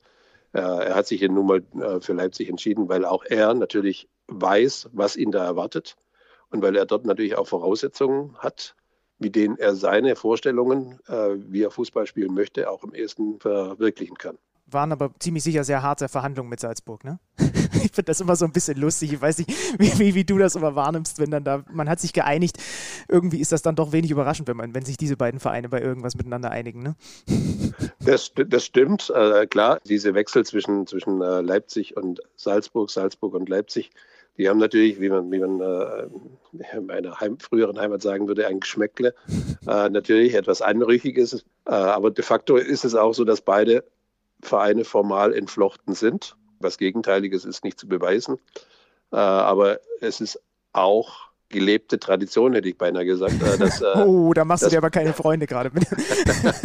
ja, deswegen sage ich ja das auch mit dem Augenzwinkern, ähm, dass, dass äh, beide Vereine ähm, ja doch äh, sehr, sehr eng zusammenarbeiten und ähm, ja, durch Personalentscheidungen sich auch immer wieder gegenseitig zu Win-Win-Situationen verholfen haben. Weil eines ist auch klar, also Marsch wäre auf jeden Fall in diesem Sommer gegangen. Das stand außer Frage, dass er für Salzburg auch zu groß geworden ist, weil dafür einfach zu populäre Interessenten da waren.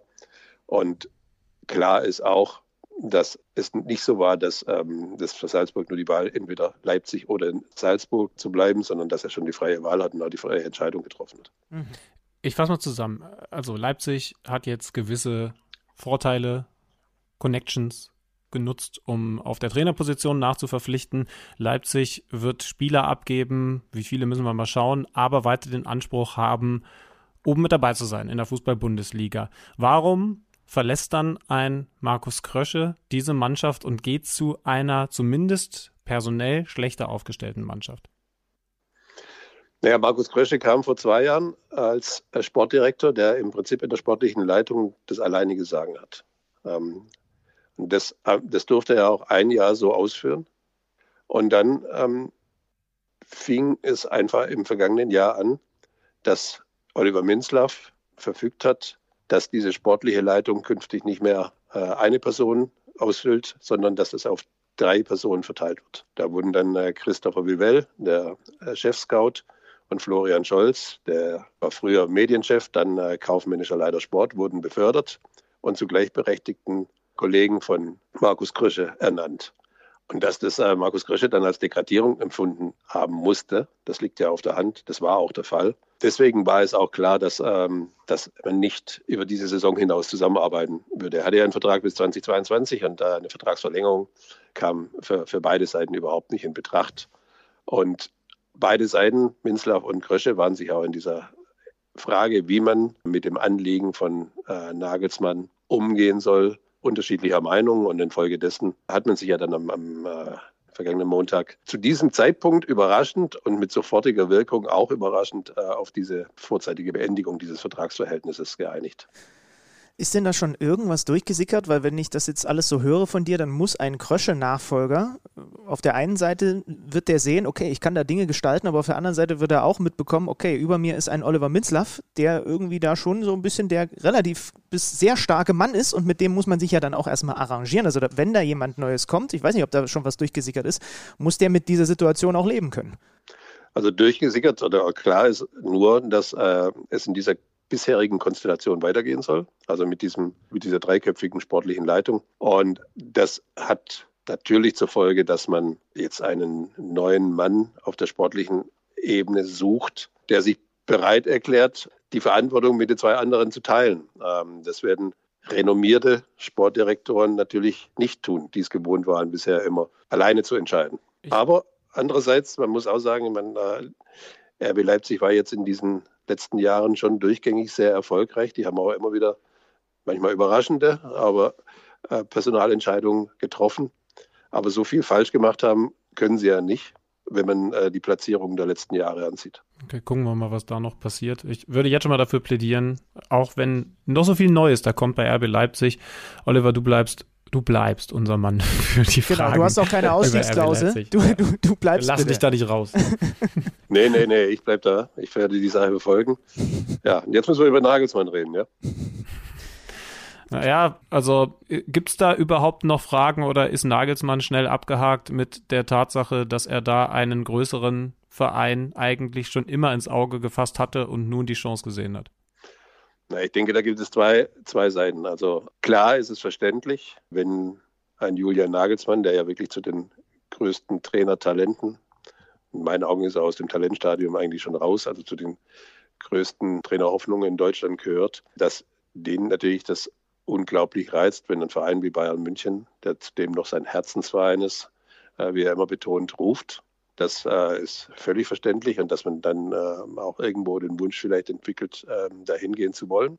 Ob man dann mit 33 aber tatsächlich glauben muss, dass man so ein Angebot nur einmal im Leben bekommt, steht auf einem anderen Blatt. Ich denke, wenn er, wenn er weiter so erfolgreich gearbeitet hätte, beispielsweise in Leipzig oder auch anderswo, wie er es, wie er es jetzt in den letzten zwei Jahren getan hat, dann äh, wäre ihm sicherlich noch häufiger eine Tür aufgegangen. Was ich finde, das ist, äh, das ist aber eine grundsätzliche Art, das betrifft jetzt nicht mal nur Julian Nagelsmann und, und der RB Leipzig. Zwei Jahre bei einem Verein sind für einen Trainer eine extrem geringe Zeit. Also das erste Jahr haben eigentlich beide Seiten, Verein und Mannschaft, auch schon gebraucht, um so richtig zusammenzufinden. In diesem Jahr trägt es jetzt eigentlich wirklich richtig Früchte. Die spielen ja wirklich eine richtig gute Saison, haben, haben sich ja unter Nagelsmann auch total weiterentwickelt.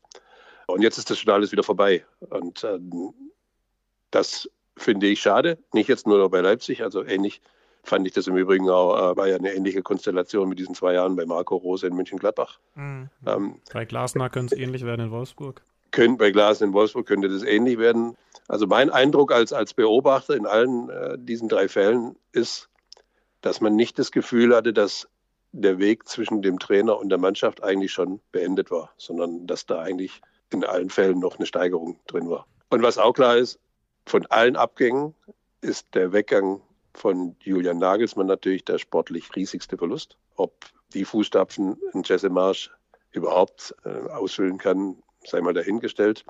Aber durch, den, durch, den, durch seinen Weggang äh, nach, nach Bayern ist es so, dass sich äh, Leipzig sportlich natürlich ähm, äh, erstmal wieder neu finden muss, während die Bayern ihre größte Baustelle, die sie ja sich irgendwo auch selbst verschuldet eingehandelt haben, bestmöglich, fraglos für ganz viel Geld, aber bestmöglich ähm, jetzt äh, erledigt haben. Ja, und dem größten Konkurrenten haben sie den Trainer weggenommen und den, und den besten Verteidiger. ja, naja, also, also gefühlt, wenn man sich auch die RB-Fans äh, so, so ähm, verfolgt, wie die Reaktionen dort sind, gefühlt ist es ja so, dass RB mit Julian Nagelsmann auch die nächsten drei deutschen Meisterschaften mindestens nach München verkauft hat. Ja, muss man erstmal Argumente ist, gegenfinden. Ist noch ein schöneres Schlusswort. Wir diskutieren ja. da jetzt weiter drüber. Benny, äh, auch zu dieser Trainerthese finde ich, eigentlich, find ich eigentlich sehr spannend. Der Weg eigentlich nicht zu Ende. Äh, können wir jetzt gleich noch ein bisschen äh, zu zweit weiter quatschen. Oliver, dir auf jeden Fall ganz lieben Dank für das Gespräch. Gerne, gerne, immer wieder gerne. Ja, Mach's gut. Wir melden uns, wenn es neu, Neues gibt in Leipzig. Danke, ciao. Alles klar, bis dann, tschüss. Ciao. Werbung welcher Bundesligist stemmt am Ende der Saison die Meisterschale in die Luft? Wer kämpft um den Klassenerhalt? Auf tipico.de kannst du deinen Tipp abgeben. Einfach auf unsere Seite gehen und auf deinen Favoriten setzen. Wenn du schon mal bei Tipico auf Sportwetten getippt hast, kennst du dich ja bestens aus. Für alle Neuansteiger ist noch eines wichtig zu wissen. Tipico Sportwetten verdoppelt deine erste Einzahlung. Registriere dich noch heute und sichere dir so den Willkommensbonus bis zu 100 Euro. Du erhältst den Bonus sofort nach deiner ersten Einzahlung. 18 plus. Glücksspiel kann süchtig machen. Hilfe unter www.spieleambulanz.de. So sieht's also bei den Leipzigern zur kommenden Saison aus. Aber Julian Nagelsmann könnte sich ja zumindest einigermaßen versöhnlich von den RB-Fans verabschieden, wenn er ihnen denn den ersten Titel beschert. Ne? Ich meine, die Vereinshistorie ist jetzt noch nicht so wahnsinnig groß, aber sie haben jetzt die Chance, den DFB-Pokal zu gewinnen, weil sie sich im Halbfinale gegen Bremen durchgesetzt haben. Ja, in, in diese große Vitrine könnte jetzt der erste Pokal kommen, und zwar der DFB-Pokal. Halbfinale man kann schon sagen, spannender als für viele, unter anderem mich, erwartet. Da müssen wir jetzt ganz kurz nochmal die Rolle rückwärts machen. Ne? Wir beenden die Folge am vergangenen Montag mit der offenen Frage, bleibt er oder geht er? Muss er gehen oder darf er bleiben? Florian Kofeld beim SV Werder Bremen. Und eigentlich standen die Zeichen ja eher auf Abschied. Was passiert, ist ja klar. Wir laden die Folge hoch, ihr könnt sie euch anhören. Und in dem Moment gibt es die Meldung von der Weser, er wird doch bleiben. Für uns überraschend, aber so ist der Fußball. Das war zu erwarten. Jetzt, ja. jetzt gibt es übrigens, übrigens die Gerüchte, dass aber trotzdem im stillen Kämmerlein schon fix gemacht wurde, dass er zwar die Saison beendet, aber dann, egal ob sie die Klasse halten oder runtergehen, den Verein verlassen wird. Da hat jetzt okay. die Bremer Seite widersprochen, aber bleibt spannend. Ich will aber zumindest mal festhalten, dass das, was da jetzt im Pokal-Halbfinale passiert ist, trotz Niederlage eher die Stimmung gehoben hat an der Weser, oder? Ja, also man konnte ja nicht davon ausgehen, dass sie es den, den Leipzigern nach den letzten Eindrücken so schwer machen. Ne? und, und, und ihnen so einen Fight liefern und dann wirklich erst, und das ist natürlich maximal bitter, wenn du es dann hinbekommst, obwohl du früh in einer Verlängerung, in die du die Leipziger zwingst, ein Gegentor bekommst. Du gleichst dann aus, unter gütiger Mithilfe der Leipziger, da will ich gleich nochmal mit dir drüber reden, aber dass du dann natürlich mit dem allerletzten Ball, bevor es ins Elfmeterschießen geht, das Spiel noch verlierst, das ist natürlich maximal bitter und fasst dann irgendwie die Bremer Situation gerade auch so ein bisschen zusammen. Aber unterm Strich haben sie es den Leipzigern richtig, richtig schwer gemacht und das ist erstmal etwas sehr Positives. Hast du die Worte von Florian Kofeld in der Verlängerung gehört, als er zur Mannschaft gesprochen hat und ausnahmsweise mal sein kompletter Vortrag zu hören war? Man kennt das ja aus der Basketball-Bundesliga oder aus der Handball-Bundesliga, wo dann sogar die Mikrofone über diesen Kreis gehalten werden dürfen. Das ist eigentlich bei der Bundesliga nicht erlaubt, aber auch das machen Geisterspiele möglich. Man konnte hören, dass er unter anderem zur Mannschaft gesagt hat, wir haben uns das heute verdient. Wir belohnen uns. Und äh, auch wenn das am Ende nicht funktioniert hat, bin ich bei ihm. Sie hätten sich das verdient. Klar, es ist unglücklich, dass du dann so spät dieses Gegentor kassierst. Übrigens sehr schön gemacht von Forsberg. Es heißt noch lange nicht, dass sie das Elfmeterschießen gewonnen hätten, wenn dieses Tor nicht gefallen wäre und sie sich über die Zeit gerettet hätten. Aber das hätte ich zumindest sehr gerne gesehen, muss ich, muss ich schon zugeben. So ein Elfmeterschießen, bei dem dann klar ist, wir haben bis über 120 Minuten plus Nachspielzeit Leipzig tatsächlich auf Augenhöhe einen Kampf geboten. Es hat dann nicht ganz gereicht und wie gesagt, trotzdem fand ich es beeindruckend. Zur Wahrheit gehört auch dazu, dass Leipzig wieder fast 30 Torschüsse hatte und einfach diese Effizienz nicht reinbekommt. Ja, sie haben das Spiel am Ende dann in der Verlängerung zumindest gezogen, aber wenn du wieder, was waren es, 28 zu 12 oder so Torschüsse für RB, ja, es bleibt weiter das Manko. Bremen hatte einen starken Pavlenka. Lass uns bitte nochmal über diesen Ausgleich kurz sprechen. Also Wang hatte die äh, Leipziger ja in der 93. Minute in Führung gebracht. Ein bisschen unglücklich aus Bremer Sicht, wie das Ding entsteht. Und dann dieser Ausgleich wo Dario Upamecano eine dicke, fette Einladung gemalt hat für die Bremer, indem er einen viel zu kurzen Rückpass spielt in Richtung Pete Gulacsi. Der kommt dann nicht mehr dahin. Leo Bittenkurt sprintet dazwischen, ist eher am Ball, legt ihn sich links am Torhüter vorbei und der Winkel, während der Ball Richtung Grundlinie geht, wird spitzer und spitzer und spitzer und immer spitzer und dann kriegt er das hin, mit seinem schwächeren Linken den Ball aus, halb aus der Drehung, aus spitzem Winkel so ins Tor zu chippen, dass beide Verteidiger eben nicht mehr rankommen und er ihn sogar über einen grätschenden Verteidiger, der vorher aber, als er den Ball schießt, noch gar nicht da war, quasi drüber chippt. Das heißt, das war unfassbar kompliziert und wurde mir zu wenig gewürdigt, was das für eine Glanzleistung von Bittenkurt war. Ist eine Szene, bei der man viel häufiger, als dass der Ball im Tor landet, sieht, dass der Spieler, der vorher am Torhüter vorbeigegangen ist, den dann ein bisschen zu sicher geglaubt, einfach nur flach oder von mir aus auch zu langsam hochgechippt in Richtung Tor bringt, genau. sodass der Verteidiger auf der Torlinie relativ easy klären kann. Aber offensichtlich hat er wahrgenommen, dass es diesen Ball braucht, nämlich einen gar nicht so einfach gechippten Ball. Äh, gute Leistung hat am Ende nur leider nicht ge nichts gebracht. Äh, so ausführlich wir da jetzt nochmal drüber sprechen konnten, so kurz müssen wir es leider beim anderen Halbfinale halten, ne?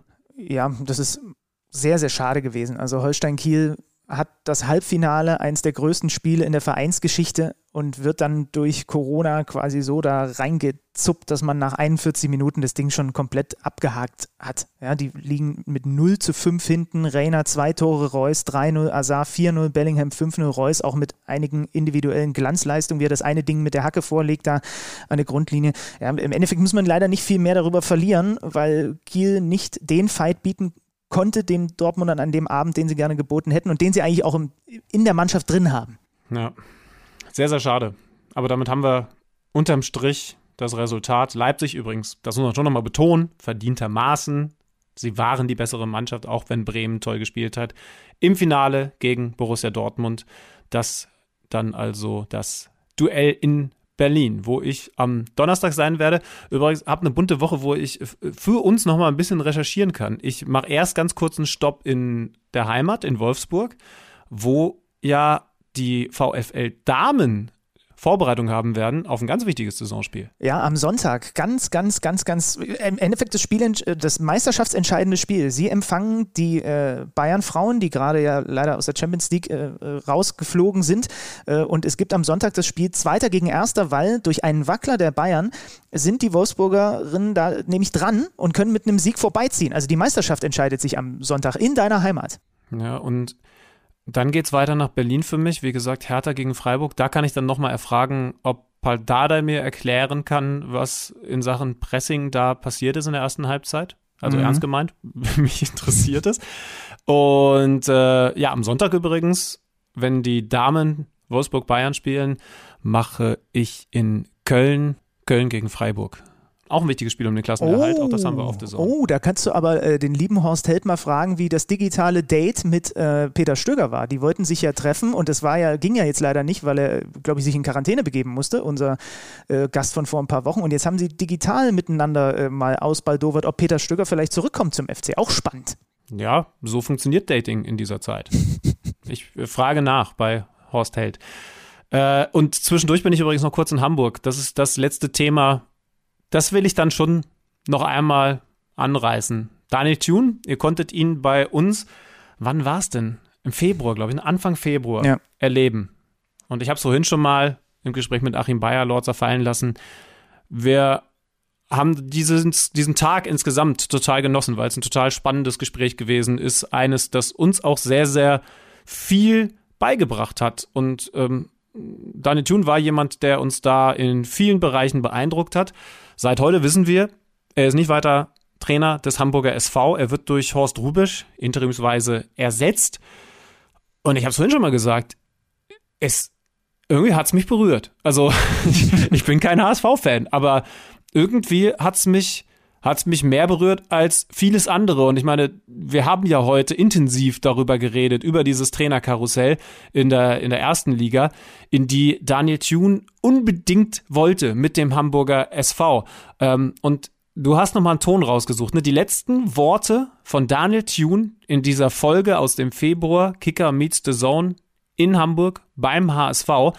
Und spiel's bitte einfach nochmal ab und ich glaube, dann verstehen viele, was das, glaube ich, auch emotional heute bedeutet hat. Für den Hamburger SV, aber speziell für Daniel Thun. Und wir kommen hier gerne her, wenn, wenn dann auch wieder Zuschauer da sind. Ne? Das auch, letzter Satz noch. HSV Nordtribüne, Stadion 57.000. Ich habe es noch nicht einmal gehabt. Ich sehne mich so sehr danach. Also ich brauche das einfach, einfach mal für das Glück und zu sehen, wie geil dieser Verein auch ist. Mhm. Dazu wird es nicht mehr kommen. Ja, ähm, ja, natürlich sind wir vielleicht auch etwas persönlicher betroffen, weil wir halt einfach wirklich, du hast gesagt, Anfang Februar, ihr könnt nachhören, KMD 72, tolles Interview mit Daniel Thune, weil wir ihn halt noch so präsent haben. So ist das dann leider in diesem Haifischbecken, diesmal ja nicht Bundesliga, sondern zweite Liga, Profifußball. Aber gut, äh, vielleicht ist die letzte Lehre dieser Folge, auf so ein Karussell kannst du halt auch mit ein bisschen Glück und im richtigen Auge und vor allen Dingen einem guten Timing wieder aufspringen. Ne? Du kannst aber eben auch runterfliegen. Mhm. Das hat nicht nur diese Personalie heute gezeigt. Oh, da. Jetzt sage ich gar nichts mehr, sonst mache ich es mach nur kaputt. Tschüss, macht's gut. Das war KMD für diese Woche. Tschüss. Kicker meets the Zone, der Fußball-Podcast. Präsentiert von Tipico Sportwetten mit Alex Schlüter und Benny Zander.